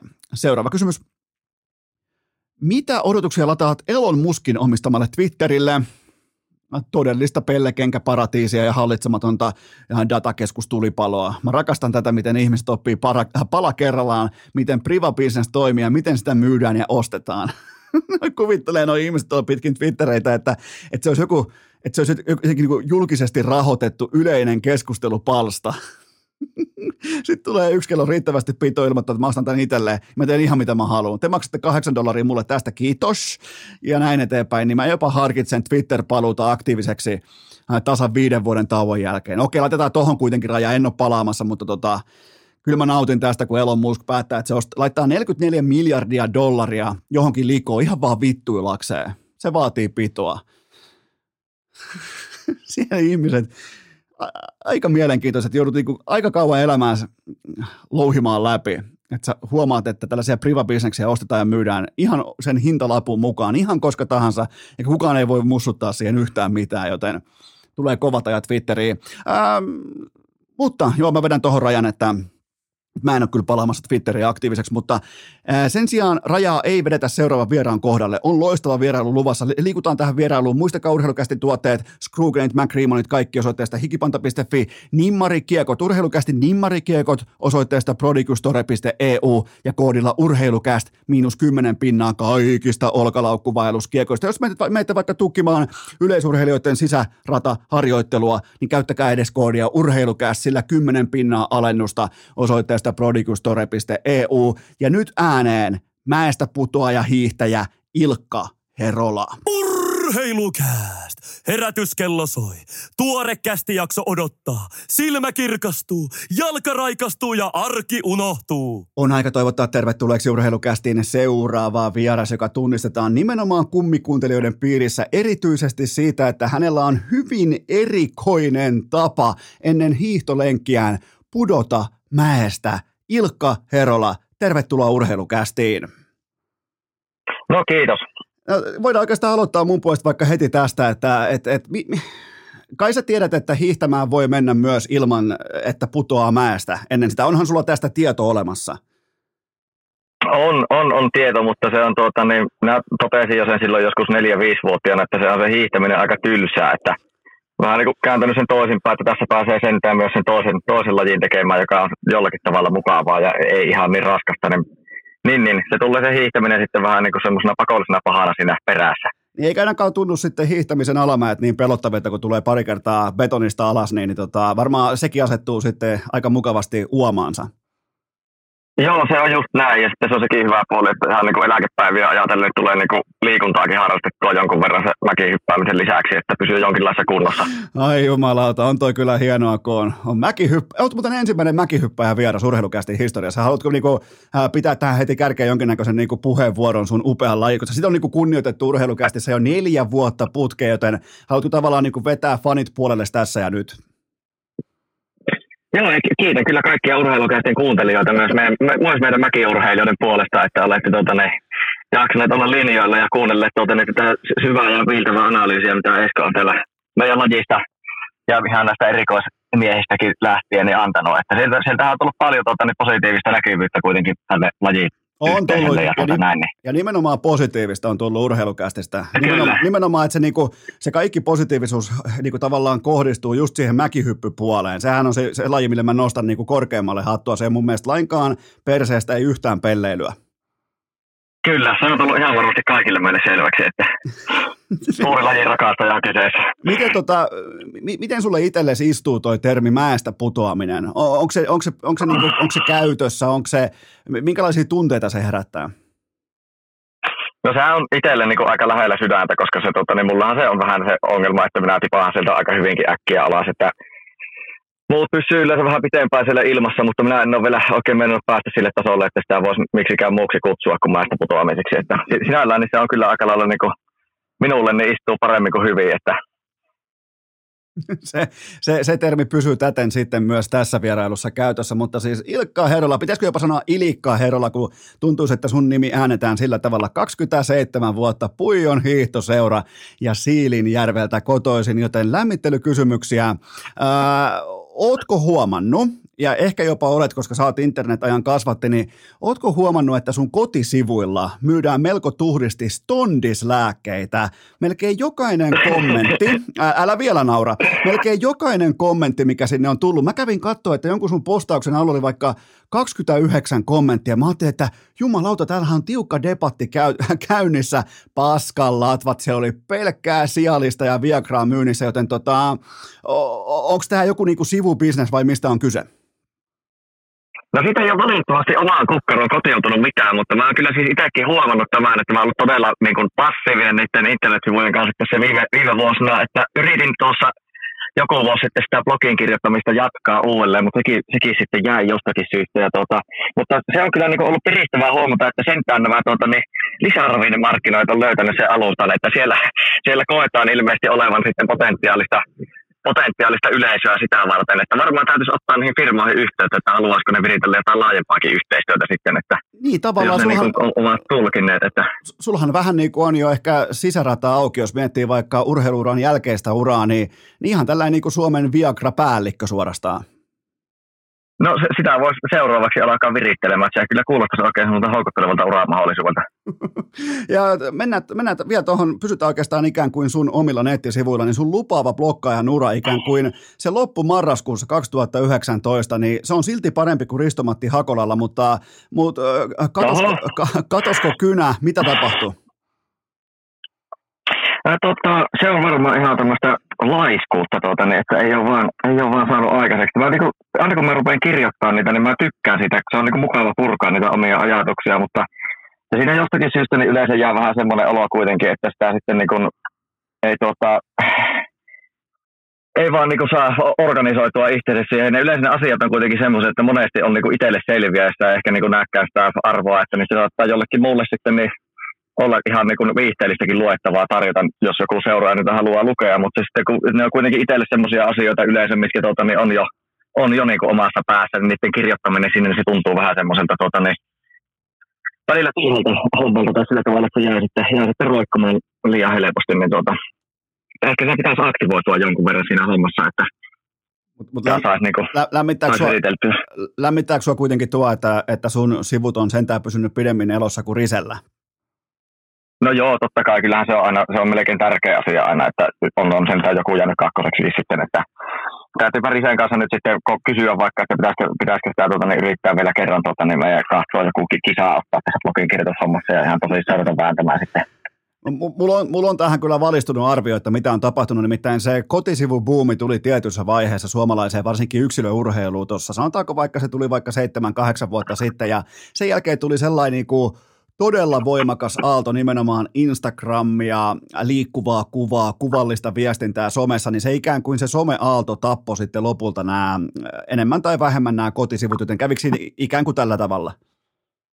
No joo, näin se on, että se niin kuin vie kuitenkin tämä muu some, Instagram ja Facebook ja tässäkin Facebookin nykyään vähenevissä määrin, mutta kuitenkin, että se, niin kuin, se kaikki sisällön tuotanto, mitä tässä tehdään, niin se kyllä painottuu nimenomaan näille muille alustoille, että se internetsivujen rooli on kyllä tosiaan niin hävinnyt aika täysin, että ei niitä, ei niitä enää hirveästi kukaan kysele enää tai sillä tavalla, että halu, haluakaan tuota, niin, niin kuin niistä yhteistyökumppanit tai muut, niin ei, ei ole niin kuin hirveästi enää intressiä niiden perään, että se oli silloin aikanaan, mutta aika lyhyt, lyhyt se taisi olla tosiaan urheilijoiden osalta, että miten pitkään niillä oli merkitystä, kun me ei kuitenkaan varsinaisesti niin kuin myyä muuta kuin niitä erektiolääkkeitä siellä sivuilla, niin tota, se on vähän, tota, se on vähän tota, hiljasta sitten, että se on kuitenkin aika paljon hienompaa tai niin kuin sisä, parempaa sisältöä tuotettua näihin muihin alustoihin. Mä oon muuten nähnyt on tota, Viagran patentin omistajan kämpän Miamiissa ja voin sanoa, että kauppa on käynyt. On nimittäin siinä ää, tota, varmaan kalleimmassa osoitteessa siinä Miami Beachistä vähän sinne niin kuin sisämaahan päin, missä on ne kaikki hienoimmat omakotitalot, niin, niin on, on sininen pilleri on mennyt kaupaksi. Joo, no sehän sitten kuulostaa oikein hyvältä, että tota, niin, siinähän on merkittävä yhteistyökumppanuuden mahdollisuus varmaan olemassa. se, se on just näin. Pyörit sä ja härväät sä samalla, kun sä puhut siellä, koska sulla koko ajan vähän niin kuin sun ääniala heittelee ylös alas, niin onko sulla siellä jonkinnäköinen niin kuin näpräys tai härväys käynnissä? No yleensä mun on hirveän vaikea pysyä paikalla, että se on hyvin paljon mahdollista, että mä liikun tässä, mutta minä yritän vähän aikaa pysyä staattisena, että ehkä mulla on jonkinnäköistä tämmöistä keskittymishäiriöongelma tai jotakin no sitten. No toi, että to, ei niin kuin... toihan, toihan sitä on, kun Viagra päissään pyörii siellä, niin pitkin, pitkin rova, rova, Rovaniemeen, niin tuommoistahan se on. Kyllä. Hyvä. Tota, seuraava lämmittelykysymys. Mitä sä teit? Nyt, nyt tarvitaan syyllisiä. Mitä sä teit kestävyysurheilutapahtumassa muutama tovi sitten vieremällä? Kuka oli pudottanut palloa ja kutsunut mäkihyppääjän mukaan ihan oikeiden kestävyysurheilijoiden rinnalle? Sitä täytyy varmaan heittää sy- syyllisyys tuonne tuota, Ponsse Juha Wittgrenille, kun hän järjesti sen tapahtumaan sinne tuota, Iivo Areena avajaisiin. Ja tuota, niin varmaan tietysti Iivollakin on siinä semmoinen osasyyllisyys, että liekö, liekö hänkin tuota, niin edes auttanut tätä asiaa, että, että saa nyt jo, jonkun semmoisen, joka ihan varmasti jää taakse siellä. Että se oli kuitenkin tämä juoksija haastaja, joka siellä oli tämä paikallinen paikallinen kaveri niin sen verran kovassa kunnossa jo etukäteistietojen mukaan, että Iivollakin taas vähän jännittää, että kuinka siinä käy ja tiukillahan se meni, mutta minun kanssani ei ollut mitään epäselvyyttä, niin saatiin, saatiin tuota, niin semmoinen sopiva suunnilleen kierroksella jäävä kaveri sinne sitten kanssa löytystämään perään. Sä tunnet aika hyvin Iivo, niin mitä veikkaat, olisiko se ollut Iivo Areenan viimeinen päivä, jos ei se olisi voittanut sitä juoksukilpailua? Koska sehän oli sille niin kuin paljon isommasta asiasta oli kyse kuin vaikka äh, olympialaisten 15 kilometrin perinteisestä hiihdosta tai mistään muusta vastaavasta, että jos se olisi ottanut siitä tappion mukansa, niin olisiko laitettu vaan kylmästi pillit pussi Areena kasa ja pois sieltä? Joo, no varmaan nimi olisi ainakin vaihtunut sitten, että se voi olla, että siitä olisi tullut sitten ihan vaan vieremään urheilukenttä sen jälkeen tai jotakin muuta, että tai sitten Mikko Areena tai jotakin, että mä tuota, niin, juoksijalupauksen mukaan, joka sen sitten olisi siinä tapauksessa todennäköisesti voittanut, että se, se voi olla näinkin, että se, sekin, sekin on mahdollista. Siitä tota, Ponsen järjestämästä tilaisuudesta jäi sen verran käteen ainakin, että mun mielestä rataurheilu tai ratajuoksukilpailut pitäisi olla nimenomaan noin, että yleisö on sisäpuolella siinä. Tulee sellainen intensiivinen tunne ja meininki, niin, niin, niin tuossa olisi opittavaa myös tuonne ihan niin kuin maailman, sanotaanko, juoksueliittikilpailuihin. Kyllä, ehdottomasti joo, että noin, noin lähelle ei taida yleisurheilukisoissa normaalisti niin ikinä yleisö päästä ja se on kyllä niin kuin, tunnelmahan sillä oli tosi katossa tuota, ne tapahtumassa, että kyllähän siinä paljon mukavampi on juosta silleen, että siinä yleisö on kahden metrin päässä kuin silleen, että ne on siellä jossain tosi ettällä katsomassa, että Meteli kuuluu kyllä. Okei, seuraava lämmittelykysymys. Miten sä suhtaudut opettajan poikana siihen, että teikäläisen naapurin koirasta Timosta on ollut enemmän media- mediassa juttuja kuin yhdistetystä viimeiseen puoleen vuoteen? No tota, se on varmaan tämä ihan niin kuin täytyy vaan alistua kohtaloon, että on sen verran söpö kaveri, että kyllähän sitä varmaan kannattaakin kirjoitella enemmän, että että, että sen elämäntarinassa ja kasvutarinassa on tällä hetkellä varmaan paljon enemmän kerrottavaa kuin meillä, kun me vaan tällä tehdään tätä samaa mitä aina, eli hiihetään ja hypätään ja reenaillaan tässä, niin meidän lajin parista nyt ei sillä tavalla tässä vaiheessa vuotta yleensä hirveästi ole kerrottavaa, että täytyy odotella vähän tuolle syyssimmälle, että alkaa olemaan taas tavaraa. Saa nähdä, kuinka silloin käy. Onko, onko Timo, Timo Niskanen vielä kussu sun reenikassia kertaakaan? Ei ole vielä. Siitä on, minä olen sitä mieltä, että mediassa on maalattu ihan liian riiviä kuvaa siitä, että se on kyllä erittäin seesteinen ja säyseä tapaus, niin kuin, että ei, ei, ole mikään riiviä, niin kuin ehkä jostakin tuota, päivityksestä joku voisi kuvitella. No, mä, mä, olin, mä olin Timoa tapaamassa tuossa vuokatissa, niin kyllä se taisi vähän jalkaa nostaa Risen, äh, Risen kassia kohden siellä tota, niiden majoituksessa, joten se voi olla, että se on niinku koulutettu nimenomaan Risen, Risen Fisserin kassia saakusta. Niin, kyllä, niinhän se on yleensä meillä urheilijoillakin, että kyllä myös se tiedät, että mihinkä kasseihin saa ja mikä ei saa. Okei, okay, viimeinen lämmittelykysymys. Ähm, äh, sä voitit oikean hiihdon puolella SM-hopeaa viestissä, hieno, hieno, upea ankkuriosuus ja kaikki, niin oisitteko te voittanut, jos teilläkin olisi yhtä iso ja upea huoltorekka kuin Jämi Jänteellä?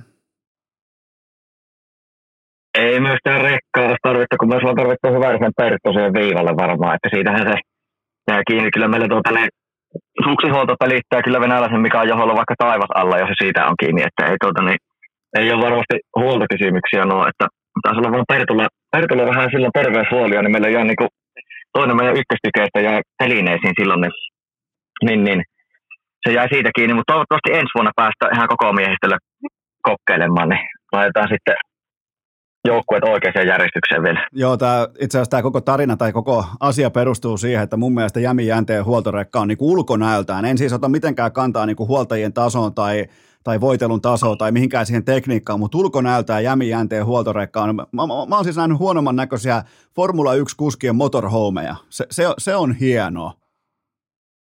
Kyllä, sitä täytyy niinku hattua nostaa tietysti heille, että hän on vienyt se homma ihan next levelille, että siinä on niinku oikeanlaista meininkiä siinä huoltorekassa.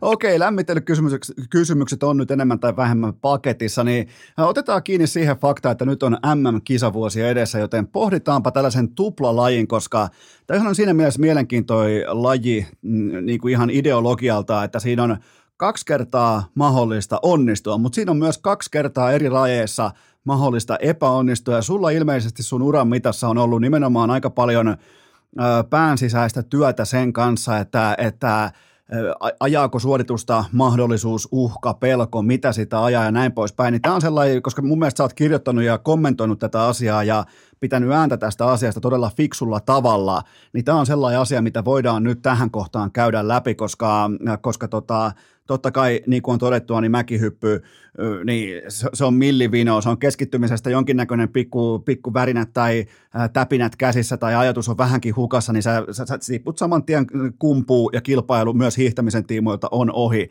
Ni, niin tota, käydään vähän läpi tätä sun henkisen puolen kasvua, koska siellä on ollut ilmeisesti jonkin verran mutkia matkassa, niin, niin aloita sä ja otetaan siitä kiinni ja lähdetään kasaamaan tavallaan niin kuin kuuntelijoille sellaista, että, että minkä kautta tai minkä elementtien tai minkä työkalujen kautta sä oot tehnyt hommia päästäkseen tähän pisteeseen, jossa sä oot nykyään erikseen urheilijana ja ihmisenä ja se urheilijuus ei ikään kuin määrittele sua ihmisenä, niin puheenvuoro on nyt sun, niin otetaan tavallaan niin kuin tästä kiinni. Joo, jos tämä vähän niin kuin vaikka niin kuin aikajanalla tiivistää ensin tähän niin kuin alkuun, että nyt kun on 27-vuotias, niin tässä on niin kuin sitä uraa jonkun verran takanakin. Ja tuota, veikkaan, että mulla oli kuitenkin niin kuin monelle suomalaiselle urheilijalle aika semmoinen tyypillinen se urakehitys silloin alussa, että sitä niin kuin tehtiin tietysti hommia jostain varmaan kymmenen ikävuoden tietämiltä ensin semmoinen jonkinnäköinen haave siitä urheilijuudesta takaraivossa ja sitten se alkoi siinä 15-16 ikävuoden kohdalla näyttämään sille, että tähän kannattaa niin kuin panostaa kaikki tähän hommaan, että siitä tuli niin kuin semmoinen elämän ykkösprioriteetti ja sitten kun se alkoi siitä eteenpäin vuosi vuodelta pikkuhiljaa sitä tulosta tarjoamaan ja päädyttiin niin kuin semmoiseen tilanteeseen, että niitä ulkoisiakin paineita alkoi olemaan, että oli niin kuin isoja kisoja ja mediaa ja muuta, niin se oli edelleen se niin kuin päänsisäinen kehitys oli sillä tasolla, että se oli niin kuin tavallaan toteutumassa ehkä jollakin tavalla se lapsuuden haave ja se oli niin kuin identifioinut aika vahvasti minut siihen, että se minun niin kuin, elämäntehtävä on se urheilussa menestyminen ja sitä kautta niin kuin se itsetuntokin rakentui siinä kohtaa aika vahvasti siihen urheilun varaan. Ja veikkaan, että se on aika monellakin nuorella urheilijalla tämä tilanne just tämmöinen, että tuota, niin, siinä vaiheessa, kun me viivalle lähdetään, niin se tuntuu semmoiselta hetkeltä aina, että se määrittelee sitä, että miten sinulla elämässä menee sillä hetkellä, että miten niissä kisoissa menee. Että se on niin se kysymys, jos joku kysyy sulta, että mitä sulle kuuluu, niin se vastaus koostuu siitä, että miten sulla areenit tai kisat mennyt sitten käytännössä näin. Että se, se on niin se, mikä se oli se lähtötilanne ja se eskaloitu sitten siinä ehkä jossain 20 ikävuoden jälkeen suunnilleen, että se alkoi olemaan minulle itselle niin raskasta se, että se liiallinen riippuvuus omaan mielialaan ja muun niin suhteen siitä urheilusta alkoi häirittämään sitä tekemistä. Mä totesin, että minä niin kuin, tällä menolla minä en jaksa tätä hommaa enää, että sitä täytyy lähteä niin kuin syvemmältä kaivamaan sitä muutosta. Ja siinähän siinä tilanteessa niin päädytään semmoiseen arvopohdintaan just, että mikä tässä, mikä tässä elämässä niin oikeasti on tärkeää. Ja, ja, ja se, että kannattaako sitä urheilua pitää semmoisena riippakivenä, joka niin voi vetää sinun, sinun mielialan lokaan, joka epäonnistumisen kohdalla, vai mieluummin niin päin, että se on huonostikin mennessään, niin se on semmoista kohtuullisen mielekästä ja mukavaa tekemistä. Ja sitten jos menee hyvin, niin se voi tarjota semmoisia onnistumisen elämyksiä. Että, mutta se ei ole mikään semmoinen päätösasia, että nyt tämä vaan muuttuu tämä ajattelu näin, vaan se vie vuosia aikaa. Että sun pitää itselle oikeasti löytää sitten ne oikeasti tärkeät asiat, niin kuin läheiset ja perhe ja onko sulla jotakin muita harrastuksia, mitä sinä elämässä haluat tehdä. Ja myös sen urheilun sisältä semmoisia muita asioita kuin se tulos, mistä sinä nautit, niin kuin vaikka tässä tämä meidän joukkueessa hyvä kaveriporukka ja hyviä ystäviä on tässä ympärillä ja pääsee käymään reissussa ja kehittämään itseään ja näin. Että siellä on niin monta muutakin asiaa kuin se tulos, mitä, mitä voi miettiä. Niin en tiedä, onko mä jo kohta niin 10 minuuttia selittänyt tätä asiaa, mutta tämmöisistä pohdinnoista sitä ollaan niin lähdetty liikkeelle. Toi on melkein kaikista mielenkiintoisin asia, mitä urheilijalla voi olla. Kävikö sulla sillä tavalla, että sä huomasit, että tavallaan niin kuin yhdistetty tulee viemään sua kohti luvattua ma- maata nimenomaan, että sitten sen jälkeen tulee suosiota, sen jälkeen tulee mainetta, sen jälkeen tulee kenties vaikka rahaa, niin ajoit sä itse ikään kuin sellaiseen umpikujaan, että nyt mun on pakko, mun on pakko mennä, ottaa tämä steppi tossa, mä otan ton stepin tossa, sen jälkeen mä otan olympiamitalin tuolta, sen jälkeen mulla on rantatontti tosta. Aloit sä rakentamaan itsellesi niin kuin näkymättömiä ikään kuin voisiko sanoa uhkakuvia siitä, että mitäs jos näin ei tapahdukaan, niin, niin kuka mä sitten oikeastaan onkaan ja onko mä minkään arvoinen, niin oliko se ikään kuin tällainen hyvin inhimillinen ajatusketju? Kyllä juuri näin, että sitä niin alkaa olemaan tästä skenaarioita päässä siitä, että miten joidenkin kisojen tulos tai jo, jo, miten jotkut just arvokisat menee tai miten nämä niin kuin kausi lähtee liikkeelle, että millä tavalla se vaikuttaa minun elämään käytännössä. Että se, ja siis se, se identiteetti nojaa siihen vahvasti, niin silloinhan sitä ollaan just siinä tilanteessa, sitä niin kuin ajatellaan. Ja sit se ajatus on siinä kisatilanteessakin helposti just siellä tulevaisuudessa jo, että tällä, tässä tilanteessa niin minulla on mahdollisuus onnistua tai epäonnistua siinä, että millekä minun elämä näyttää vuoden päästä tai näin. Ja se on niin kuin tietenkin ihan varmasti hyvin inhimillistä, mutta hölmöähän se on tietenkin, että se niin kuin, loppujen lopuksi sinun elämä ei muutu siitä niistä ulkoisista asioista niin yhtään mihinkään, koska kaikki niin kuin, tyytyväisyys ja tämmöinen, niin pään sisältähän se löytyy kuitenkin sitten, että olit sinä missä tilanteessa tahansa, niin, niin, niin, että se on ihan kiinni siitä, että miten sinä itse siihen tilanteeseen asetat. Ja, ja, ja sen tajuaminen vei kyllä tosiaan aikansa siinä, että, että, että sitä täytyy niin kuin alkaa muuttamaan siihen suuntaan, että sillä ei oikeastaan saa olla siihen omaan tyytyväisyyteen mitään merkitystä sillä kilpailujen tuloksella, että sen jälkeen on mahdollista ruveta sitten, ainakin minun tapauksessa tuntui sille, että sitten oli mahdollista ruveta niin menestymäänkin jollain tavalla. Tämä, oli, tämä on sikäli mielenkiintoista, koska ne, jotka on totta kai katsoo vaikka Yleä tai katsoo vaikka talvella kilpailulähetykseen, kyllähän sut muistetaan sieltä vaikka median edestä aina keskimäärin aika iloisena. Oliko se, oliko se sitten kuitenkin, niin kuin, että pinnan alla, jos vertaa sitä, että mitä tapahtui pinnan alla, niin oliko se, oliko se iloisuus tai ne hymyt tai ne letkautukset, oliko ne pikemminkin sitten epävarmuutta tai jopa niin kuin tietyllä tapaa feikkaamista, jos saat kiinni, mitä, mitä ikään kuin tässä haen? Joo, kyllä siis, että totta kai sitä niin kuin, se, se, on niin kuin, se julkisuuteen näkyvä puoli on niin kuin, oma asiansa vaan, että eihän sitä niin kuin, ne on niin kuin, nopeita tilanteita, missä nyt kukaan ei, en, enemmän tai vähemmän tietysti on oma itsensä, mutta se, että niin kuin, ja toki kyllä se, niin kuin väitän näin, että silloin alkuaikoina, niin kyllä me on niin kuin varmaan synkempi ja ehkä niin kuin pettymysten jälkeen, niin olin, olin niin kuin surullisempi niissä haastatteluissa silloin, mitä nykyään, että tuota, se varmaan osittain, niin sekin on muuttunut, mutta tota, niin ei se, sehän on niin kuin, tietenkin mitä ulospäin näkyy, niin sehän on vaan niin kuin pintaraapasu, että ja se on ehkä nykyään voi olla niin kuin tämän kaiken somehomman ja muun takia, että koska ollaan niin kuin, voidaan tarjoilla itsestämme aika pitkälti semmoista kuvaa, kun halutaan kuitenkin tuonne ulospäin, että sitten kun ne tietyt julkiset, julkiset tilanteet kun hoitaa ja sen, että mitä sä sinne laitat, niin vaikka olisi mitenkä ankeita, niin sen pystyy kyllä helposti peittämään. Ja, tota, ja, ja että kyllä se varmaan niin kuin, pelkästään läheisimmät ihmiset, ja se varmaan mullekin niin kuin se alkusysäykset siihen muutokseen, niin kyllä siinä oli joukkueen jäsenillä ja päävalmentajallakin esimerkiksi aika iso rooli, että kun alkoi tulemaan semmoista signaalia, että tuo ei näytä kovin hyvältä tai helpota tuo sinun homma, niin tuota, että ei, ei se niin kuin, ei siinäkään vaiheessa, niin ei, ei se mistään kovin kaukaa se tietämys varmasti sitä tilanteesta löydy, että se on niin kuin ne lähimmät ihmiset vaan, jotka sen näkee sitten. Oliko, se, oliko siinä sitten mukana, kun sä totesit ikään kuin törmäsit tällaiseen henkiseen seinään, niin oliko siinä tietynlaista niin ahdistusta, masentuneisuutta? M- miten se ilmeni tämä, niin kuin, tämä tilanne, joka, joka siinä kohdin vai, niin kuin oli sitten totta kai synkkä? No kyllä se niin kuin ennen kisoja alkoi olemaan semmoista, että mä niin kuin aloin toivomaan, että ne kisat vaikka peruuttaisi mieluummin, että tarvii lähteä sinne viivalle. Että se oli sen verran alkoi olemaan niin kuin ahistavaa se ajatus siitä, että taas joutuu siihen niin kuin tilanteeseen, missä punnitaan se, että tuleeko sitä tulosta vai ei. Ja tuota, niin, niin, että, että kyllä se, en mä nyt tiedä, että se on ehkä liikaa sanoa, että sitä nyt oli masentunut, mutta ainakin, että se yksittäisenä elämän osa-alueena niin oli kyllä niin kuin ihan liian suuressa li, ihan liian suuressa roolissa siinä mielialan määrityksessä, että, että, että se alkaa olemaan enemmän niin kuin taakka jo siinä kohtaa. Niin, tai tavallaan niin kuin juhlapäivästä on muodostunut taakkapäivä, niin kyllähän se kertoo aika paljon. Kyllä, nimenomaan näin, että, se, että siis semmoinen, semmoinenhan se tilanteen nimenomaan pitäisi olla, että koska tämä kukaan ei kuitenkaan ikuisesti pysty urheilemaan, niin, niin kuin, se voi loppua milloin tahansa, niin onhan se niin kuin, hukkaan heitettyä elämäähän sen on, jos ne ei ne niin kuin, tärkeimmät päätavoitteet ja ne kisat, mitä varten sinä olet sen siihen asti se elämäntyösi tehnyt, niin jos ne tuntuu sille, että sillä ahistaa olla ylipäätään paikalla, niin tota, kyllähän sillä on aika, aika vääränlainen se ajattelu, että totta kai niistä pitäisi nimenomaan ensisijaisesti nauttia, menipä ne sitten miten tahansa. Kun siellä on se ongelma, sun tapauksessa siellä on olemassa sisäänleivottu tai aika syvällekin kätketty ongelma, niin, niin millä tavalla niin kuin, tällaisilla arkisilla savuverhoilla ja muilla, millä sä yritit niin kuin, ikään kuin olla tahalleen löytämättä sitä ongelmaa tai kierrellä sitä, niin, niin mit, miten se ilmeni?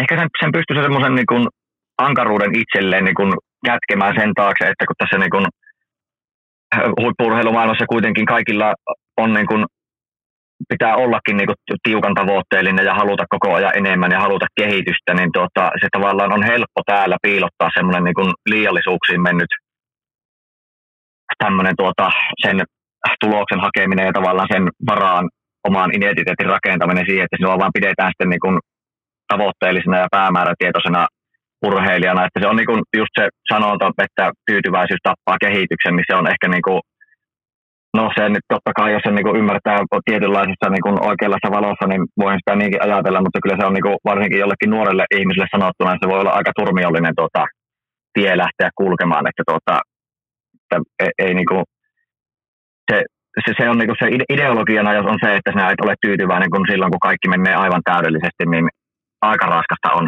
ihan sama, että millä elämän, asueella, elämän osa-alueella silloin ollaan, että sitä ei niin kuin, se, se on niinku ehkä se, ja sen taakse voi sitten mennä nimenomaan piiloon, että sinun ei, ei tarvikaan, se on niinku tavallaan hyväksyttävää olla ihan maansa myynyt ja niinku rikki sen jälkeen, jos sulla on mennyt huonosti, ja se, se, on, niinku, se on aika normaaliakin tässä, tässä maailmassa, ja tota, niin, niin ehkä niinku mieluummin katsotaan kierroa, jos, tota, niin, jos se näyttää siltä, että tai se tulkitaan helposti niin, että sinua ei kiinnosta, jos sinä olet epäonnistunut sen jälkeen silleen, että no nyt kävi näin ja katsotaan ensi kerralla uudestaan.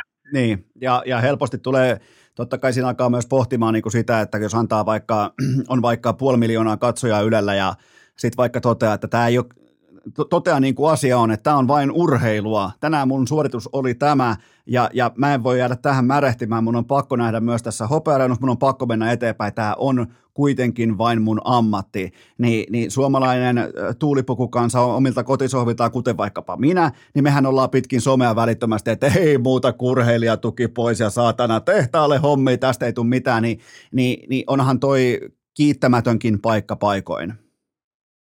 Joo, se on ihan totta, että e- eikä sitä niin kuin, totta kai yleisön, yleisön pitääkin, niin kuin, tuota, mehän ollaan kuitenkin niin kuin, tavallaan koen, että viihdealalla niin osittain hommissa, että se kuuluukin siihen asiaan, että pitäähän sen tunteita aiheuttaakin ja saahan se niin kuin, äh, pitäähän se niin kuin näyttääkin sitten siltä, että siellä on ihmiset niin kuin täysillä mukana, mutta se, tota, se menee sitten aika helposti myös liiallisuuksiin, että siinä aletaan sitten myös niin kuin tuhoamaan sitä tuloksentekomahdollisuutta sillä, ajattelulla, että on se varmasti just sitten, kun, jokainen urheilija on kuitenkin myös niin kuin aikaisemman elämänsä ennen kuin ne on sinne ensimmäistä kertaa vaikka olympialaisiin päätynyt, ne on todennäköisesti jokainen on lukenut sitä spekulaatiota, että minkä takia sinne olympialaisiin pitää lähettää tämmöisiä urheilijoita, jotka löytyy sieltä 25 ja 27.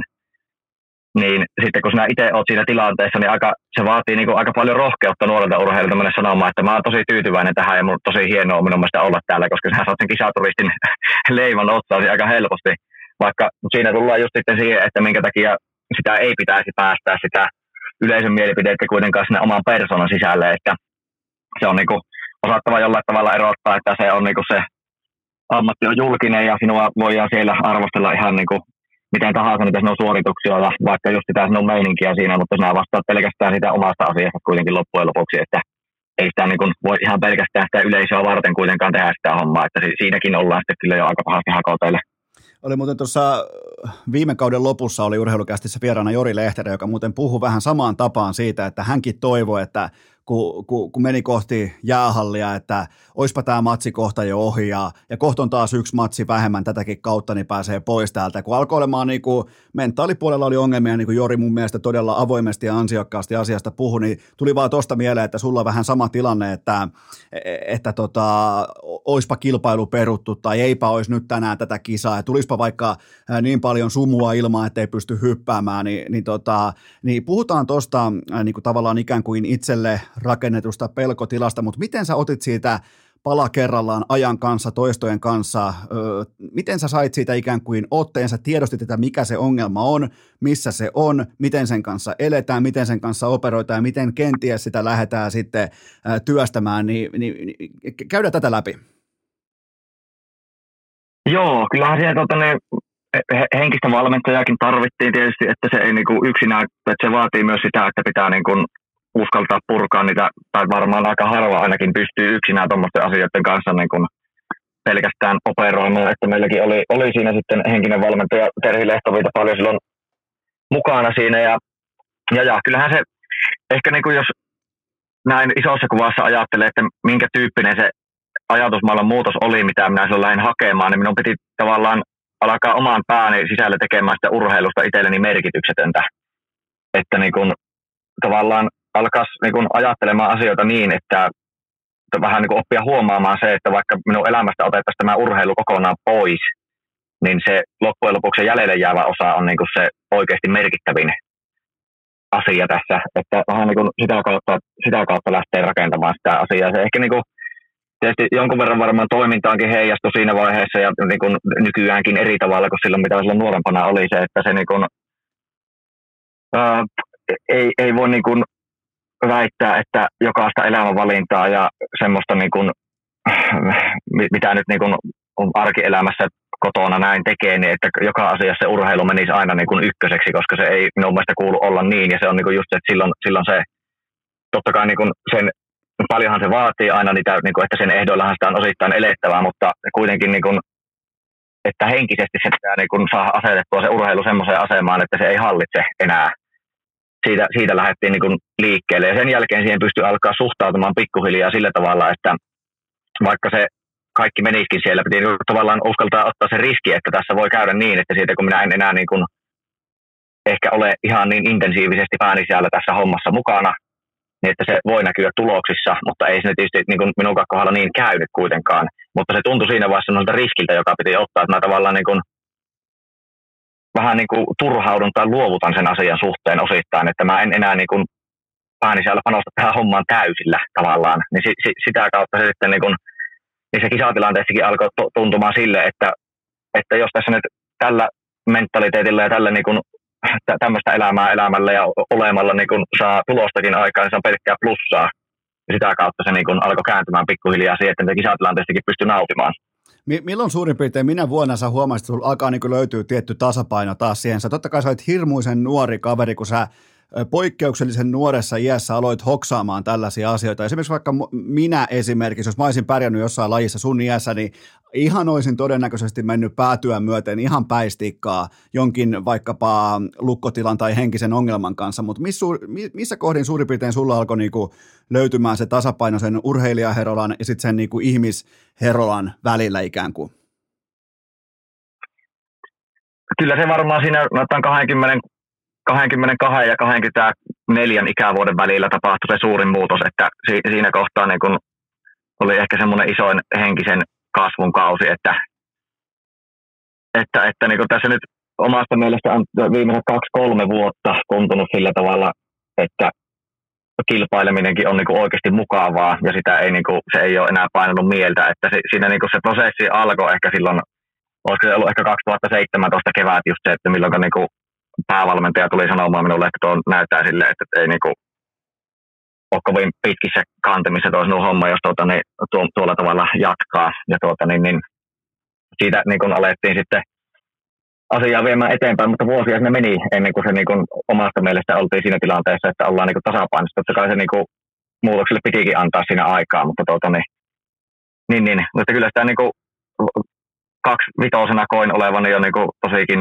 hyvässä tilanteessa sen kanssa, että silloin oli niin kuin urheilu oli mukavaa ja osasi, osasi nauttia elämästä ja, ja, ja tälläkin hetkellä niin olen niin kuin oikein tyytyväinen tähän tilanteeseen, että niin kuin nykyään ollaan niin kuin ehkä jo enemmän siitä tilanteessa tässä harjoituskaudella niin kuin on, on niin kuin, tuntuu hyvin pitkältä tämä aika odotella sitä kisaa kautta, että se ei juurikaan niin kuin, kun aikaisemmin se oli helposti niin, että sitä tavallaan mieluumminkin pelkäsi sitä, että kun se kisakausi taas alkaa, että missä kunnossa tässä nyt ollaan, mutta nyt tuntuu lähinnä silleen, että oikeastaan ihan sama, että miten tämä kesä ja mitä tässä nyt tapahtuu, että asioita on tehty se niin hyvin kuin on mahdollista ja että kunhan nyt pääsisi taas niin kokeilemaan se mahdollisuuden ja että pääsee niin tekemään sitä, sitä hommaa, mitä varten tässä on reenattu, että se on niin kääntynyt niin päin, niin päin tuota, niin niistä alkuajoista tämä tilanne. Ja, niin ja, ne, ja ne siellä kalenterissa, kisakalenterissa, vaikkapa nyt sitten ruka tuolla odottaa jo, niin ne on mahdollisuuksia, ne on paikkoja, missä pääsee ikään kuin esiintymään omassa osaajan arvossaan, ja se ei ole enää se uhka, että voi vittu, kausi alkaa jo tossa, että ei helvetti, että marraskuussa pitäisi olla kunnossa, niin, niin huomaatko, miten, miten tavallaan niin kuin mentaliteetti on muuttunut?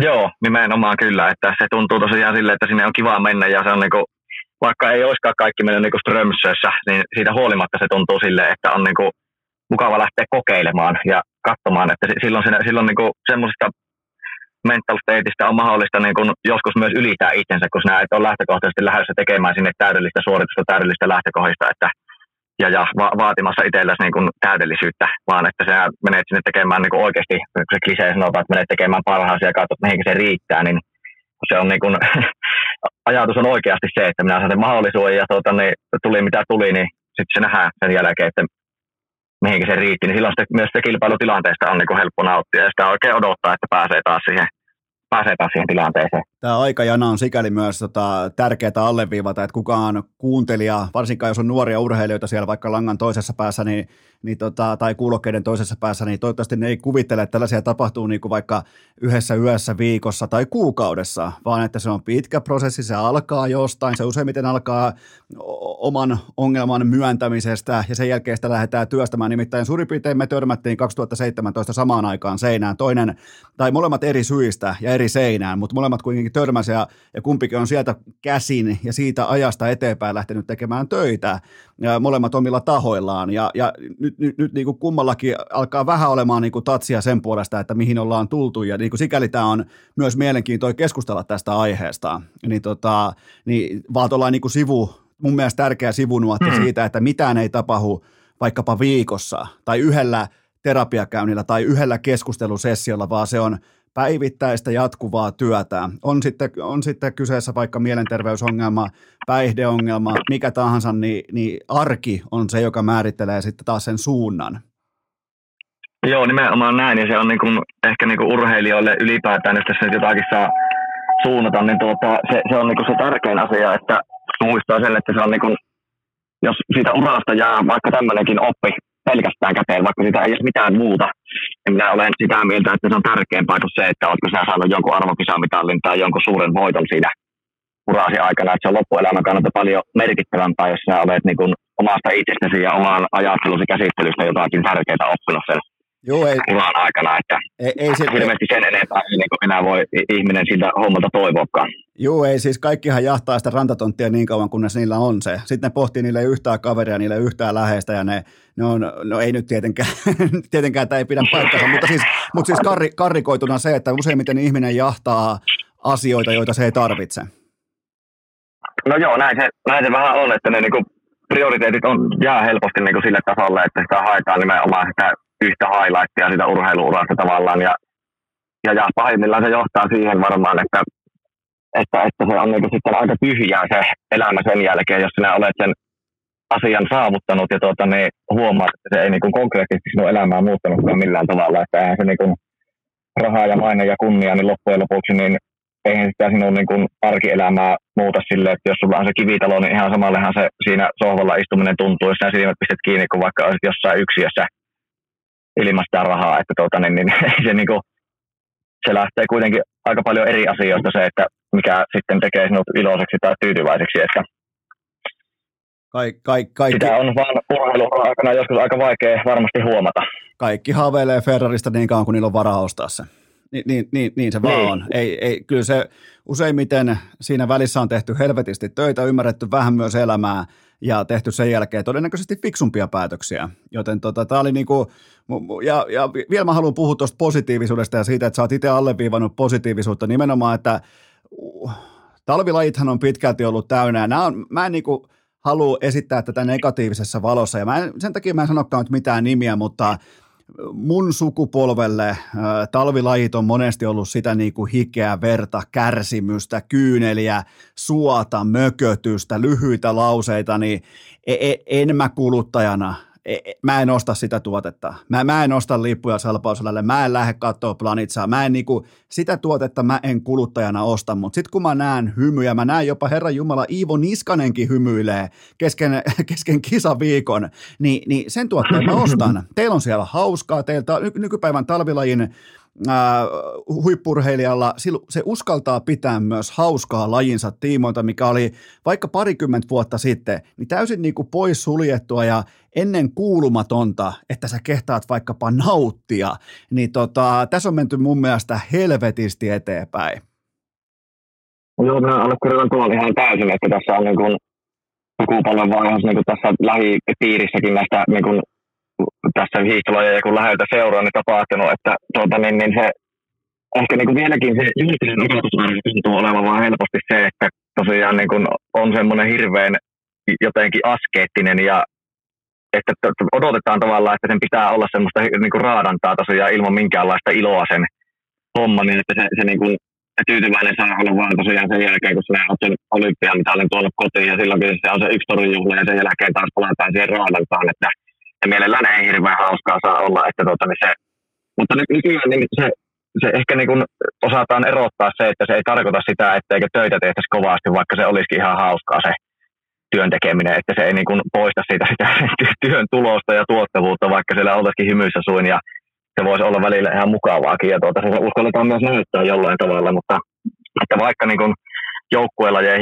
verrattuna, niin kyllä mä olen tästä ainakin täällä lajin sisällä puhunut, että minusta tuntuu, että edelleenkin niin meiltä odotetaan julkisuudessa semmoista hirveän niin kuin jotenkin nöyrää ja niin kuin vaatimatonta ulosantia kaiken kaikkiaan, että, että sitä se ei niin kuin se urheilun tuoma ilo ja nautinto, ja jos sitä niin kuin jotakin on sitten joillekin menestyneille jäänyt käteen, niin sitä ei saa missään nimessä näyttää millään tavalla. Että ei se, niin kuin, se ei ole mikään uutinen, jos joku NR-pelaaja ostaa miljoonan kivitaloja sen Ferrarin vaikka, mutta jos Iivo teki sen samaan niin nämä veikkaa, että sitä paheksuttaisiin oikein niin kuin kovaan ääneen tuolla, että miten tässä nyt on näin, näin niin, päässyt käymään. Niin, että onko Iivolla kihahtanut hattua, että pitäisi olla mäkä, niin, kyllä, niin, niin, Joo, kyllä, nime, niin, nimenomaan, että se on silloin on se päähän sitten varmasti mä, mä, mä, luulen, että, näin, mä, näin mä, mä, mä luulen, että talvilajit tietyllä tapaa vielä kantaa edellisen sukupolven taakkaa mukanaan, joka on koko ajan onneksi e, niin kuin vähentymässä ja vähentymässä. Tämä on niin kuin mun tällainen keittiöpsykologi arvio siitä, että vielä sitä edellisen sukupolven sekä katsojien että urheilijoiden taakkaa ikään kuin kannetaan.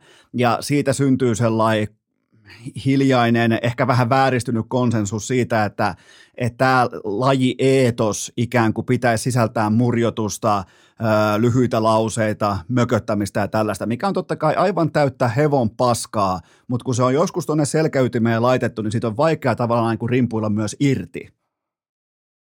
Joo, se on ihan totta, että tuota, niin, niin kuin Ahosen Jannehan oli kanssa se niin kuin oikein näissä näistä putoamishommissa, hän kyllä myös tuota, niin lenki sieltä ihan menetyksekkäästi jossakin vaiheessa, niin hän niin oikein trademarkkasi sen, että miten siellä ei, ei hymyillä missään tilanteessa käytännössä, että sitä otettiin kuin kuuta nousevaa televisio ääressä, että joskus sieltä jonkun hymyykin saisi, kun se voittaa kilpailun toisensa jälkeen, mutta tuota, niin, voi sanoa, että nyt sitten kun se siirtyi tuolle huoltopuolelle, tuossa oli meidänkin mukana jonkun aikaa, niin aika, aika paljon enemmänkin tuntui olevan sitä hymyä siinä miehessä, mitä se silloin niin kuin julkisuuteen näytti. Että siinä ehkä niin kuin se jonkinnäköinen kontrasti on, että jostakin hänkin sen näyden käyttäytymisen ja semmoisen on varmaan niin kuin omaksunut sillä aikana, että sitä ei tosiaan hirveästi niin kuin tuuleteltu ja riehuttu siellä, vaikka mitenkä paljon olisit voittanut, että se vaan sitten niin kuin mieleskeltiin ja oltiin niin, kuin niin kuulia, että että se vaan tosiaan näyttä silleen, että nyt on kihahtanut hattuun, niin, tuossa, niin, niin. varmaan niillä meriteillä niin olisi sitä voinut niin uloskin päin enemmän ehkä näyttää sitä onnistumisen fiilistä ja niin kuin tyytyväisyyttä myös. Mä vähän luulen my- myös näin niin kuin intohimoisena urheilufanina, enkä ole enää mikään junnu itsekään, niin mä, mä arvelen tietyllä tapaa, että Janne Ahosella hänellä oli koko suomalainen yksilö talvi, talviurheilu omassa reppuselässään, kun hän lähti vaikka mäkiviikolle.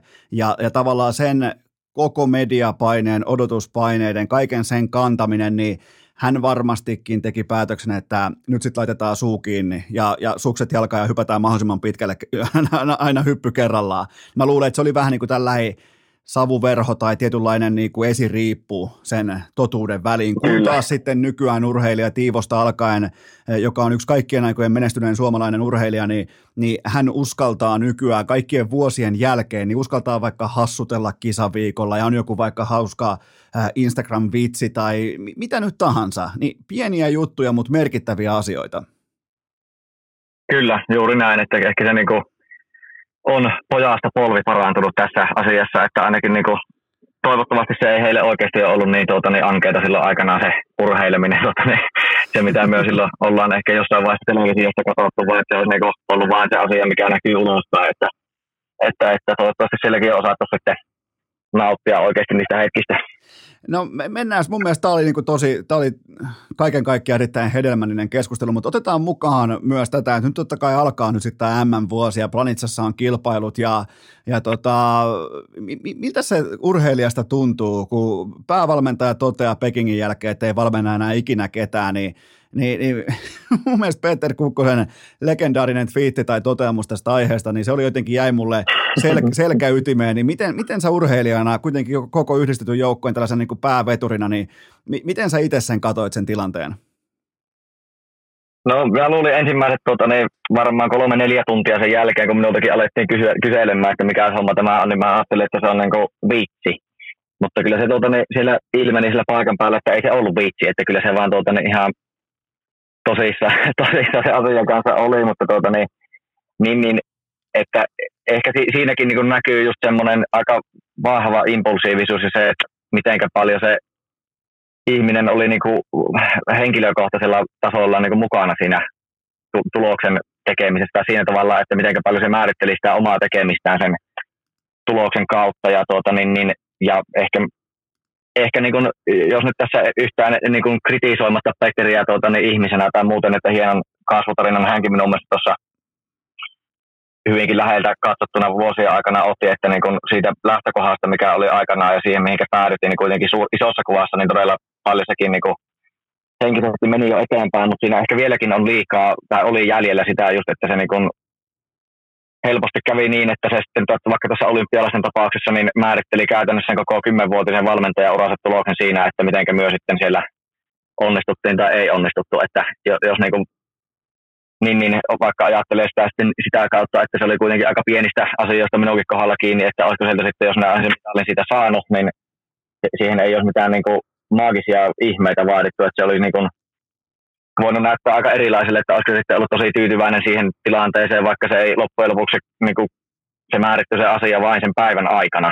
Niin. Ja pelkästään niissä muutamissa tapahtumissa, että miten siinä sitten loppujen lopuksi kävi. Että, ja toki niin kuin sen jälkeen toikin sitä ilmi, että kyse oli enemmän sitä koko joukkueen tasosta ja näin, mutta, mutta, mutta että ehkä niin kuin summa summarum, niin se kertoo just siitä, että ehkä niin kuin liikaa oli mukana siinä tai niin kuin tunteillaan mukana siinä tuota, niin nimenomaan siinä tulosasiassa eikä niinkään siinä, että minkälaista työtä on tehty. Että lähtökohdista, mitä silloin 2012, kun se aloitti, niin siihen pisteeseen, mihin siellä päädyttiin ja varsinkin mitä tuossa matkan varrella on tapahtunut ennen sitä, niin, niin, niin kyllä sitä minun mielestä olisi voinut ihan niin kuin uloskin päin sanoa, että voi tyytyväisenä poistua näyttämältä, mutta tuota, niin se ei hänen luonteenlaatuunsa ilmeisesti sopinut, Mut kyllä mä, sopinut sitä asiaa niin. Kyllä, kyllä mä silti Kukkosen tiimoilta mä muistan paremmin tämän Oberstdorfin äh, juoksutuuletuksen kuin sitten tämän en valmenna enää ikinä ketään pettymyksen.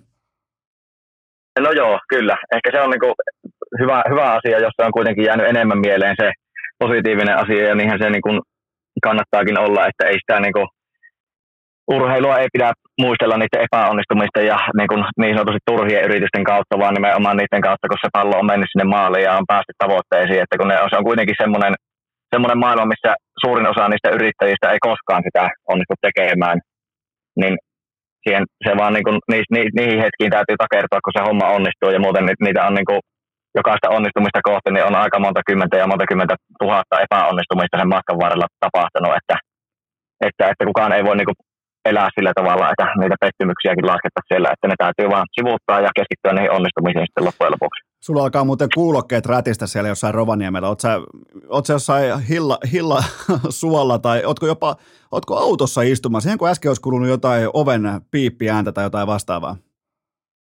Joo, mä jouduin ottaa tästä tämmöisen hiljaisen huoneen, kun tuolla meidän hotellihuoneessa oli semmoinen mekkala, että tuota, niin, tulin, tähän, tulin tähän autoon tuota, niin, hoitamaan tämä homma, niin mä tästä vähän, mä olen. Mä, mä vähän kuuntelinkin, että tuossa oli vähän tuollainen Sassa Barkov-tyyppistä taktiikkaa, että mennään autoon istumaan, niin, niin tota, ihan kuin olisi äsken kuulunut jonkinnäköinen, mä luulen, että sä lähdet peruuttamaan johonkin, tai raharekka piippaa pihaa, kun alkaa tulemaan yhdistetylle sp- sponssituloja, via, Viagra-tuloja alkaa tulee ovista ja ikkunoista sisään, niin tota, mä, mä luulin, mutta nyt taas kuulostaa oikein hyvältä, niin, niin tota, olisi tosi naiviita, jos tällaisen niin kuin, laadukkaan mentaalikeskustelun jälkeen mä alkaisin kysellä vaikka uudesta päävalmentajasta jotain, koska mä en, mä, mä en tiedä lajista mitä, mä vaan tiedän, että teillä on uusi coachi. Okei, kokeillaan oikein niin urheilujournalistista kysymystä.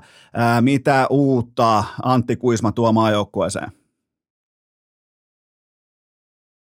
No varmasti nimenomaan semmoisen rennomman mentaliteetin, jossa se persoona varmasti osaa niin kuin asettua niiden tulosten ja muiden tuota, niin, vähän niin kuin mikäköhän olisi oikea termi, että yläpuolelle tai näin, mutta että se, se ei, niin kuin, se ei elä, elää sitä niin kuin omaa valmentajauransa pelkästään niiden meidän tulosten kautta, vaan niin kuin se veikkaa siihen koppielämään nimenomaan semmoista rentoutta tuo tuossa, että hänellä on niin kuin oma urheilijaura takana ja se niin kuin, tai niin kuin ehkä Petteriin verrattuna niin pidempiä, hän on niin kuin ammatikseen sitä tehnyt ja jonkun verran menestynytkin, niin se tietää niin kuin senkin puolen siitä hommasta ehkä sitten paremmin, niin minä veikkaan, että se, niin se niin kuin on siellä ene, enemmän samalla tavalla kuin me urheilijat siellä paikan päällä, että se ei, niin kuin, ei välttämättä niin kuin panikoi sitä kaikkia ulkoista ja muuta sitä, että mitenkä, mille, mitä tästä nyt niin kuin isossa kuvassa tulee, vaan että mennään asia kerrallaan eteenpäin ja sitten jälkeenpäin vasta ruvetaan niin kuin miettimään, että ollaanko tehty asioita oikein vai väärin ja,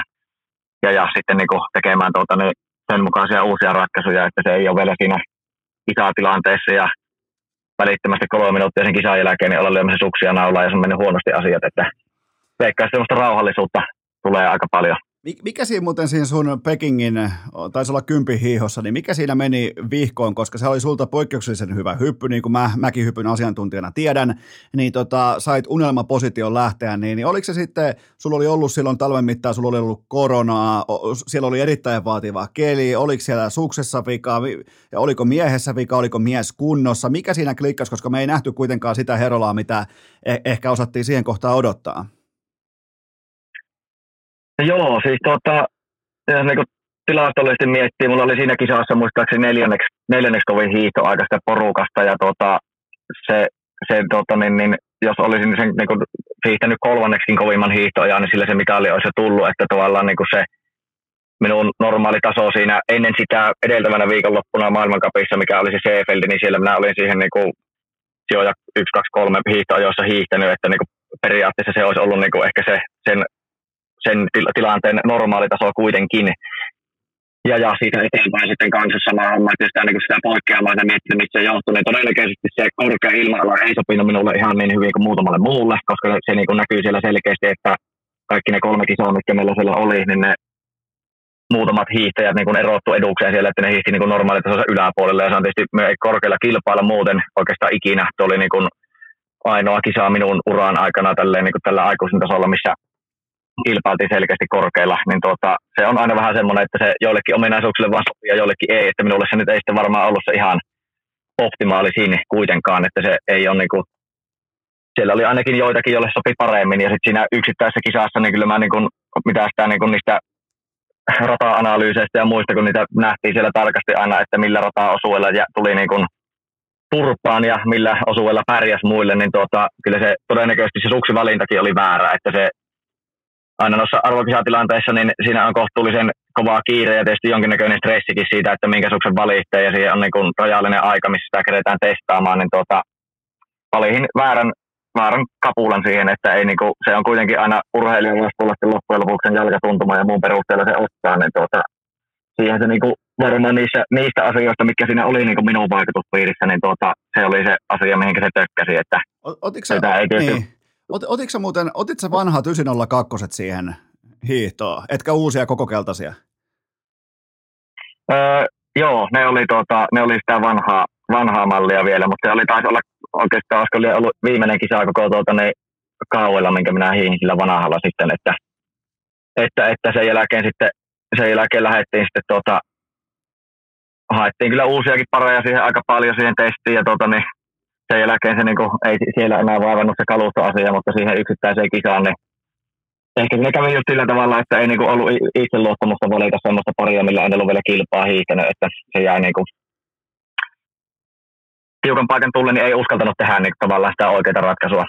Se on ihan täysin ymmärrettävää. Ei kukaan lätkävalmentajakaan laita, laita junnuveskaria maaliin olympiafinaaliin tai vastaavaa. Ei, vaikka olisi kuinka itselleen, että nytpä teen tämän rohkean ratkaisun, niin, niin ei, ei sitä kukaan tee. Niin, näin se vähän on, että se sitten se on helpompi tehdä se semmoinen niin kuin riski, kaikki tämä ei mitään valinta ja semmoinen tavallaan, niin kuin, mikä yleensä on se oikea valinta, se pieni riski, niin se on helpompi tehdä se valinta silloin, kun sulla ei ole mitään hävittävää, mutta semmoisessa tilanteessa, jos mulla niin harvinaisesti oli mäkiosujen jälkeen semmoinen tilanne, että itsestäkin tuntuu, että tässä vähän niin kuin, että nyt niin kuin se niin sanottu normaali riikkäs, että se, niin kuin, se tuli aika hankalaksi siinä kohtaa, niin, tuota, niin, niin se on ehkä siinä kohtaa sitten kannattanut kuitenkin. Ai jumalauta, sä olit siis pokerin pelaaja, joka pelkää omaa rahapinoaan. Näinkin varmaan se voisi muotoilla. Joo, näin, näin siinä useimmiten turnauspokerissa käy, mutta äh, kerrohan mulle vielä tähän loppuun, että monta kultaa tuot Planitsasta, niin mä laitan, mä laitan laskurin tikittämään. No kyllä minä siis vähintäänkin sitä yhtä lähden hakemaan, että kyllä se niinku, se mitenkä lähelle siellä Oberissa jäi, niin kyllä minä nyt niinku, että jos ei kahteen vuoteen sitä, mitä se oli joku puolitoista sekuntia tai jotakin, niin jos ei sen verran ole kehittynyt, niin onhan tässä nyt sitten, onhan se nyt kumma, että kyllä sen verran on, sen verran on kehityttävä, että Miten, miten muuten uskot, uskot, uskot, uskotko, että sun kova kilpaveli Riiberi osaa tällä kertaa hiihtää radan oikein? Viimeksi ei nimittäin Pekingissä, niin niin yhdessä kohdassa ei oikein mennyt rata merkkaukset kohilleen, niin uskotko, että hän osaa tästä eteenpäin hiihtää, hiihtää ratansa oikein? Minä veikkaan, että ne on kyllä sitä nyt sitten sen jälkeen niin panostanut siihen aika paljon. Että en tiedä, onko se sitten kartturi erikseen mukana siinä. Se on varmaan yksi vaihtoehto. Tai sitten ne on niin kuin, pitänyt kyllä hyvin paljon tämmöisiä kalvosulkeisia, missä sitten niin kuin kuulustellaan, että mihinkä lähdetään tästä risteyksestä. Se, ja... se, se, oli kauhea hetki olla kotikatsomossa, kun, kun se oli vielä kärjessä. Ja se, se, ei, ollut mikään, niin kuin, se ei ollut mikään viiden metrin niin kuin ohilenkki, vaan se veti varmaan 25-30 metriä sinne väärään. Sen jälkeen pysähdys, käännös ja uudestaan, niin, niin voi vaan kuvitella. Silläkin taisi olla siinä paha korona alla ja tälleen. Sitten olet kuitenkin kärjessä. Toki se varmaan nyt ei olisi kantanut loppuun asti muutenkaan, mutta se, se oli aikamoinen hetki. Kyllä, joo, voin kuvitella, että hänkin siitä painajaisia ehkä jonkun kerran nähnyt tilanteesta, mutta sehän ei ollut ainoa kerta, että se on tuota, niin, laheessa yhdessä maailmankapissa, niin varmaan semmoista puolen minuutin 40 sekunnin keulasta, niin veti siinä viimeisellä kiekalla stadionin väärin ja tuota, niin sitten ei, vaikka olisi aikaa ollut, niin ei palannut niin sääntöjen mukaan sitä samaa reittiä, mistä on lähtenyt niin väärään suuntaan, vaan oikeas vaan siitä maaliin, se diskattiin sitten siitä. Ja tuota, Oho. Okei, se on siis niinku ihan, tämä alkaa olla sille jopa niinku, äh, tällainen niinku perinne. Joo, kyllä se on aikaisemminkin kunnostautunut se, se, se niissä hommissa, että, mutta kyllä mä veikkaisin, että jos ei kahden, kahden kerran jälkeen niinku ala oppimaan, niin tuota, on ihme, että kyllä se varmaan nyt niin veikkaista aika tarkkana on tästä eteenpäin noissa tilanteissa. Eli muista Iivon mäkihyppyohjeet, ponnista täysiä hyppyrin nokalta, ja sitten se, että niin urheilukäisten ohjeet, että älä hiihdä kuin Riiber, niin silloinhan tulee hyvä. Kyllä, nimenomaan näin. Okei, eli meillä on käytännössä niin kuin toi Planitsan MM-kulta on jo tienattu. Joo, kyllä se on niin jo lähestulkoon taskussa, että ne rahakin voi jo mitä niitä veikkausvuotosta viet, niin, tuota, niin voit jo sijoittaa etukäteen. Joo, ja mä sijoitan ne sun Viagra-yhtiöön. Joo, no se siellä varsinkin, niin mu- muutama kymmenen kertaa niin sitten vielä tämä on, tämä, on, tämä, tämä, tämä lähti heti hyvällä, hyvällä laukalla liikkeelle, kun saatiin Viagra puheenaiheeksi, mutta Ilkka Herola, Tämä oli mukavaa. Pekingissä ei päästy ääneen, koska silloin tuli tota, ihan ymmärrettävät olympiablokkerit eteen, mutta nyt ollaan, nyt ollaan kohti alkavaa kautta, alkavaa syksyä, alkavaa ää, talvisesonkia. Niin mä toivotan sulle sinne kaikkea parasta. Päästän sut samalla myös pois autosta. Ää, niin tota, ei mitään muuta kuin toistoja sisään ja, ja, ja muista edelleen hyppää täys, ponnista täysiä hyppyrin nokalta ja älä hiihdä reittejä kuten Riiberi, niin hyvä tulee. Kiitoksia tästä Ilkka Herola. Kiitos. Ja kaikille kuuntelijoille sellainen loppukaneetti, että ihan normaalisti parin päivän päästä jatkuu.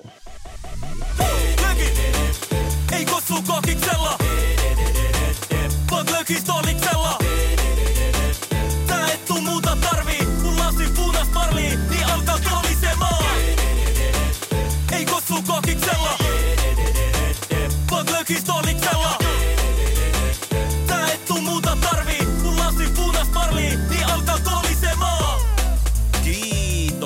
että olette pysyneet pykälässä tähänkin asti. Toivotan teidät kaikki tervetulleeksi myös jatkossa. Muistakaa nauttia elämästä arjen vastoinkäymisistä huolimatta. Allekirjoittanut kiittää ja kuittaa. Peliä. Oliko tämä jo tässä?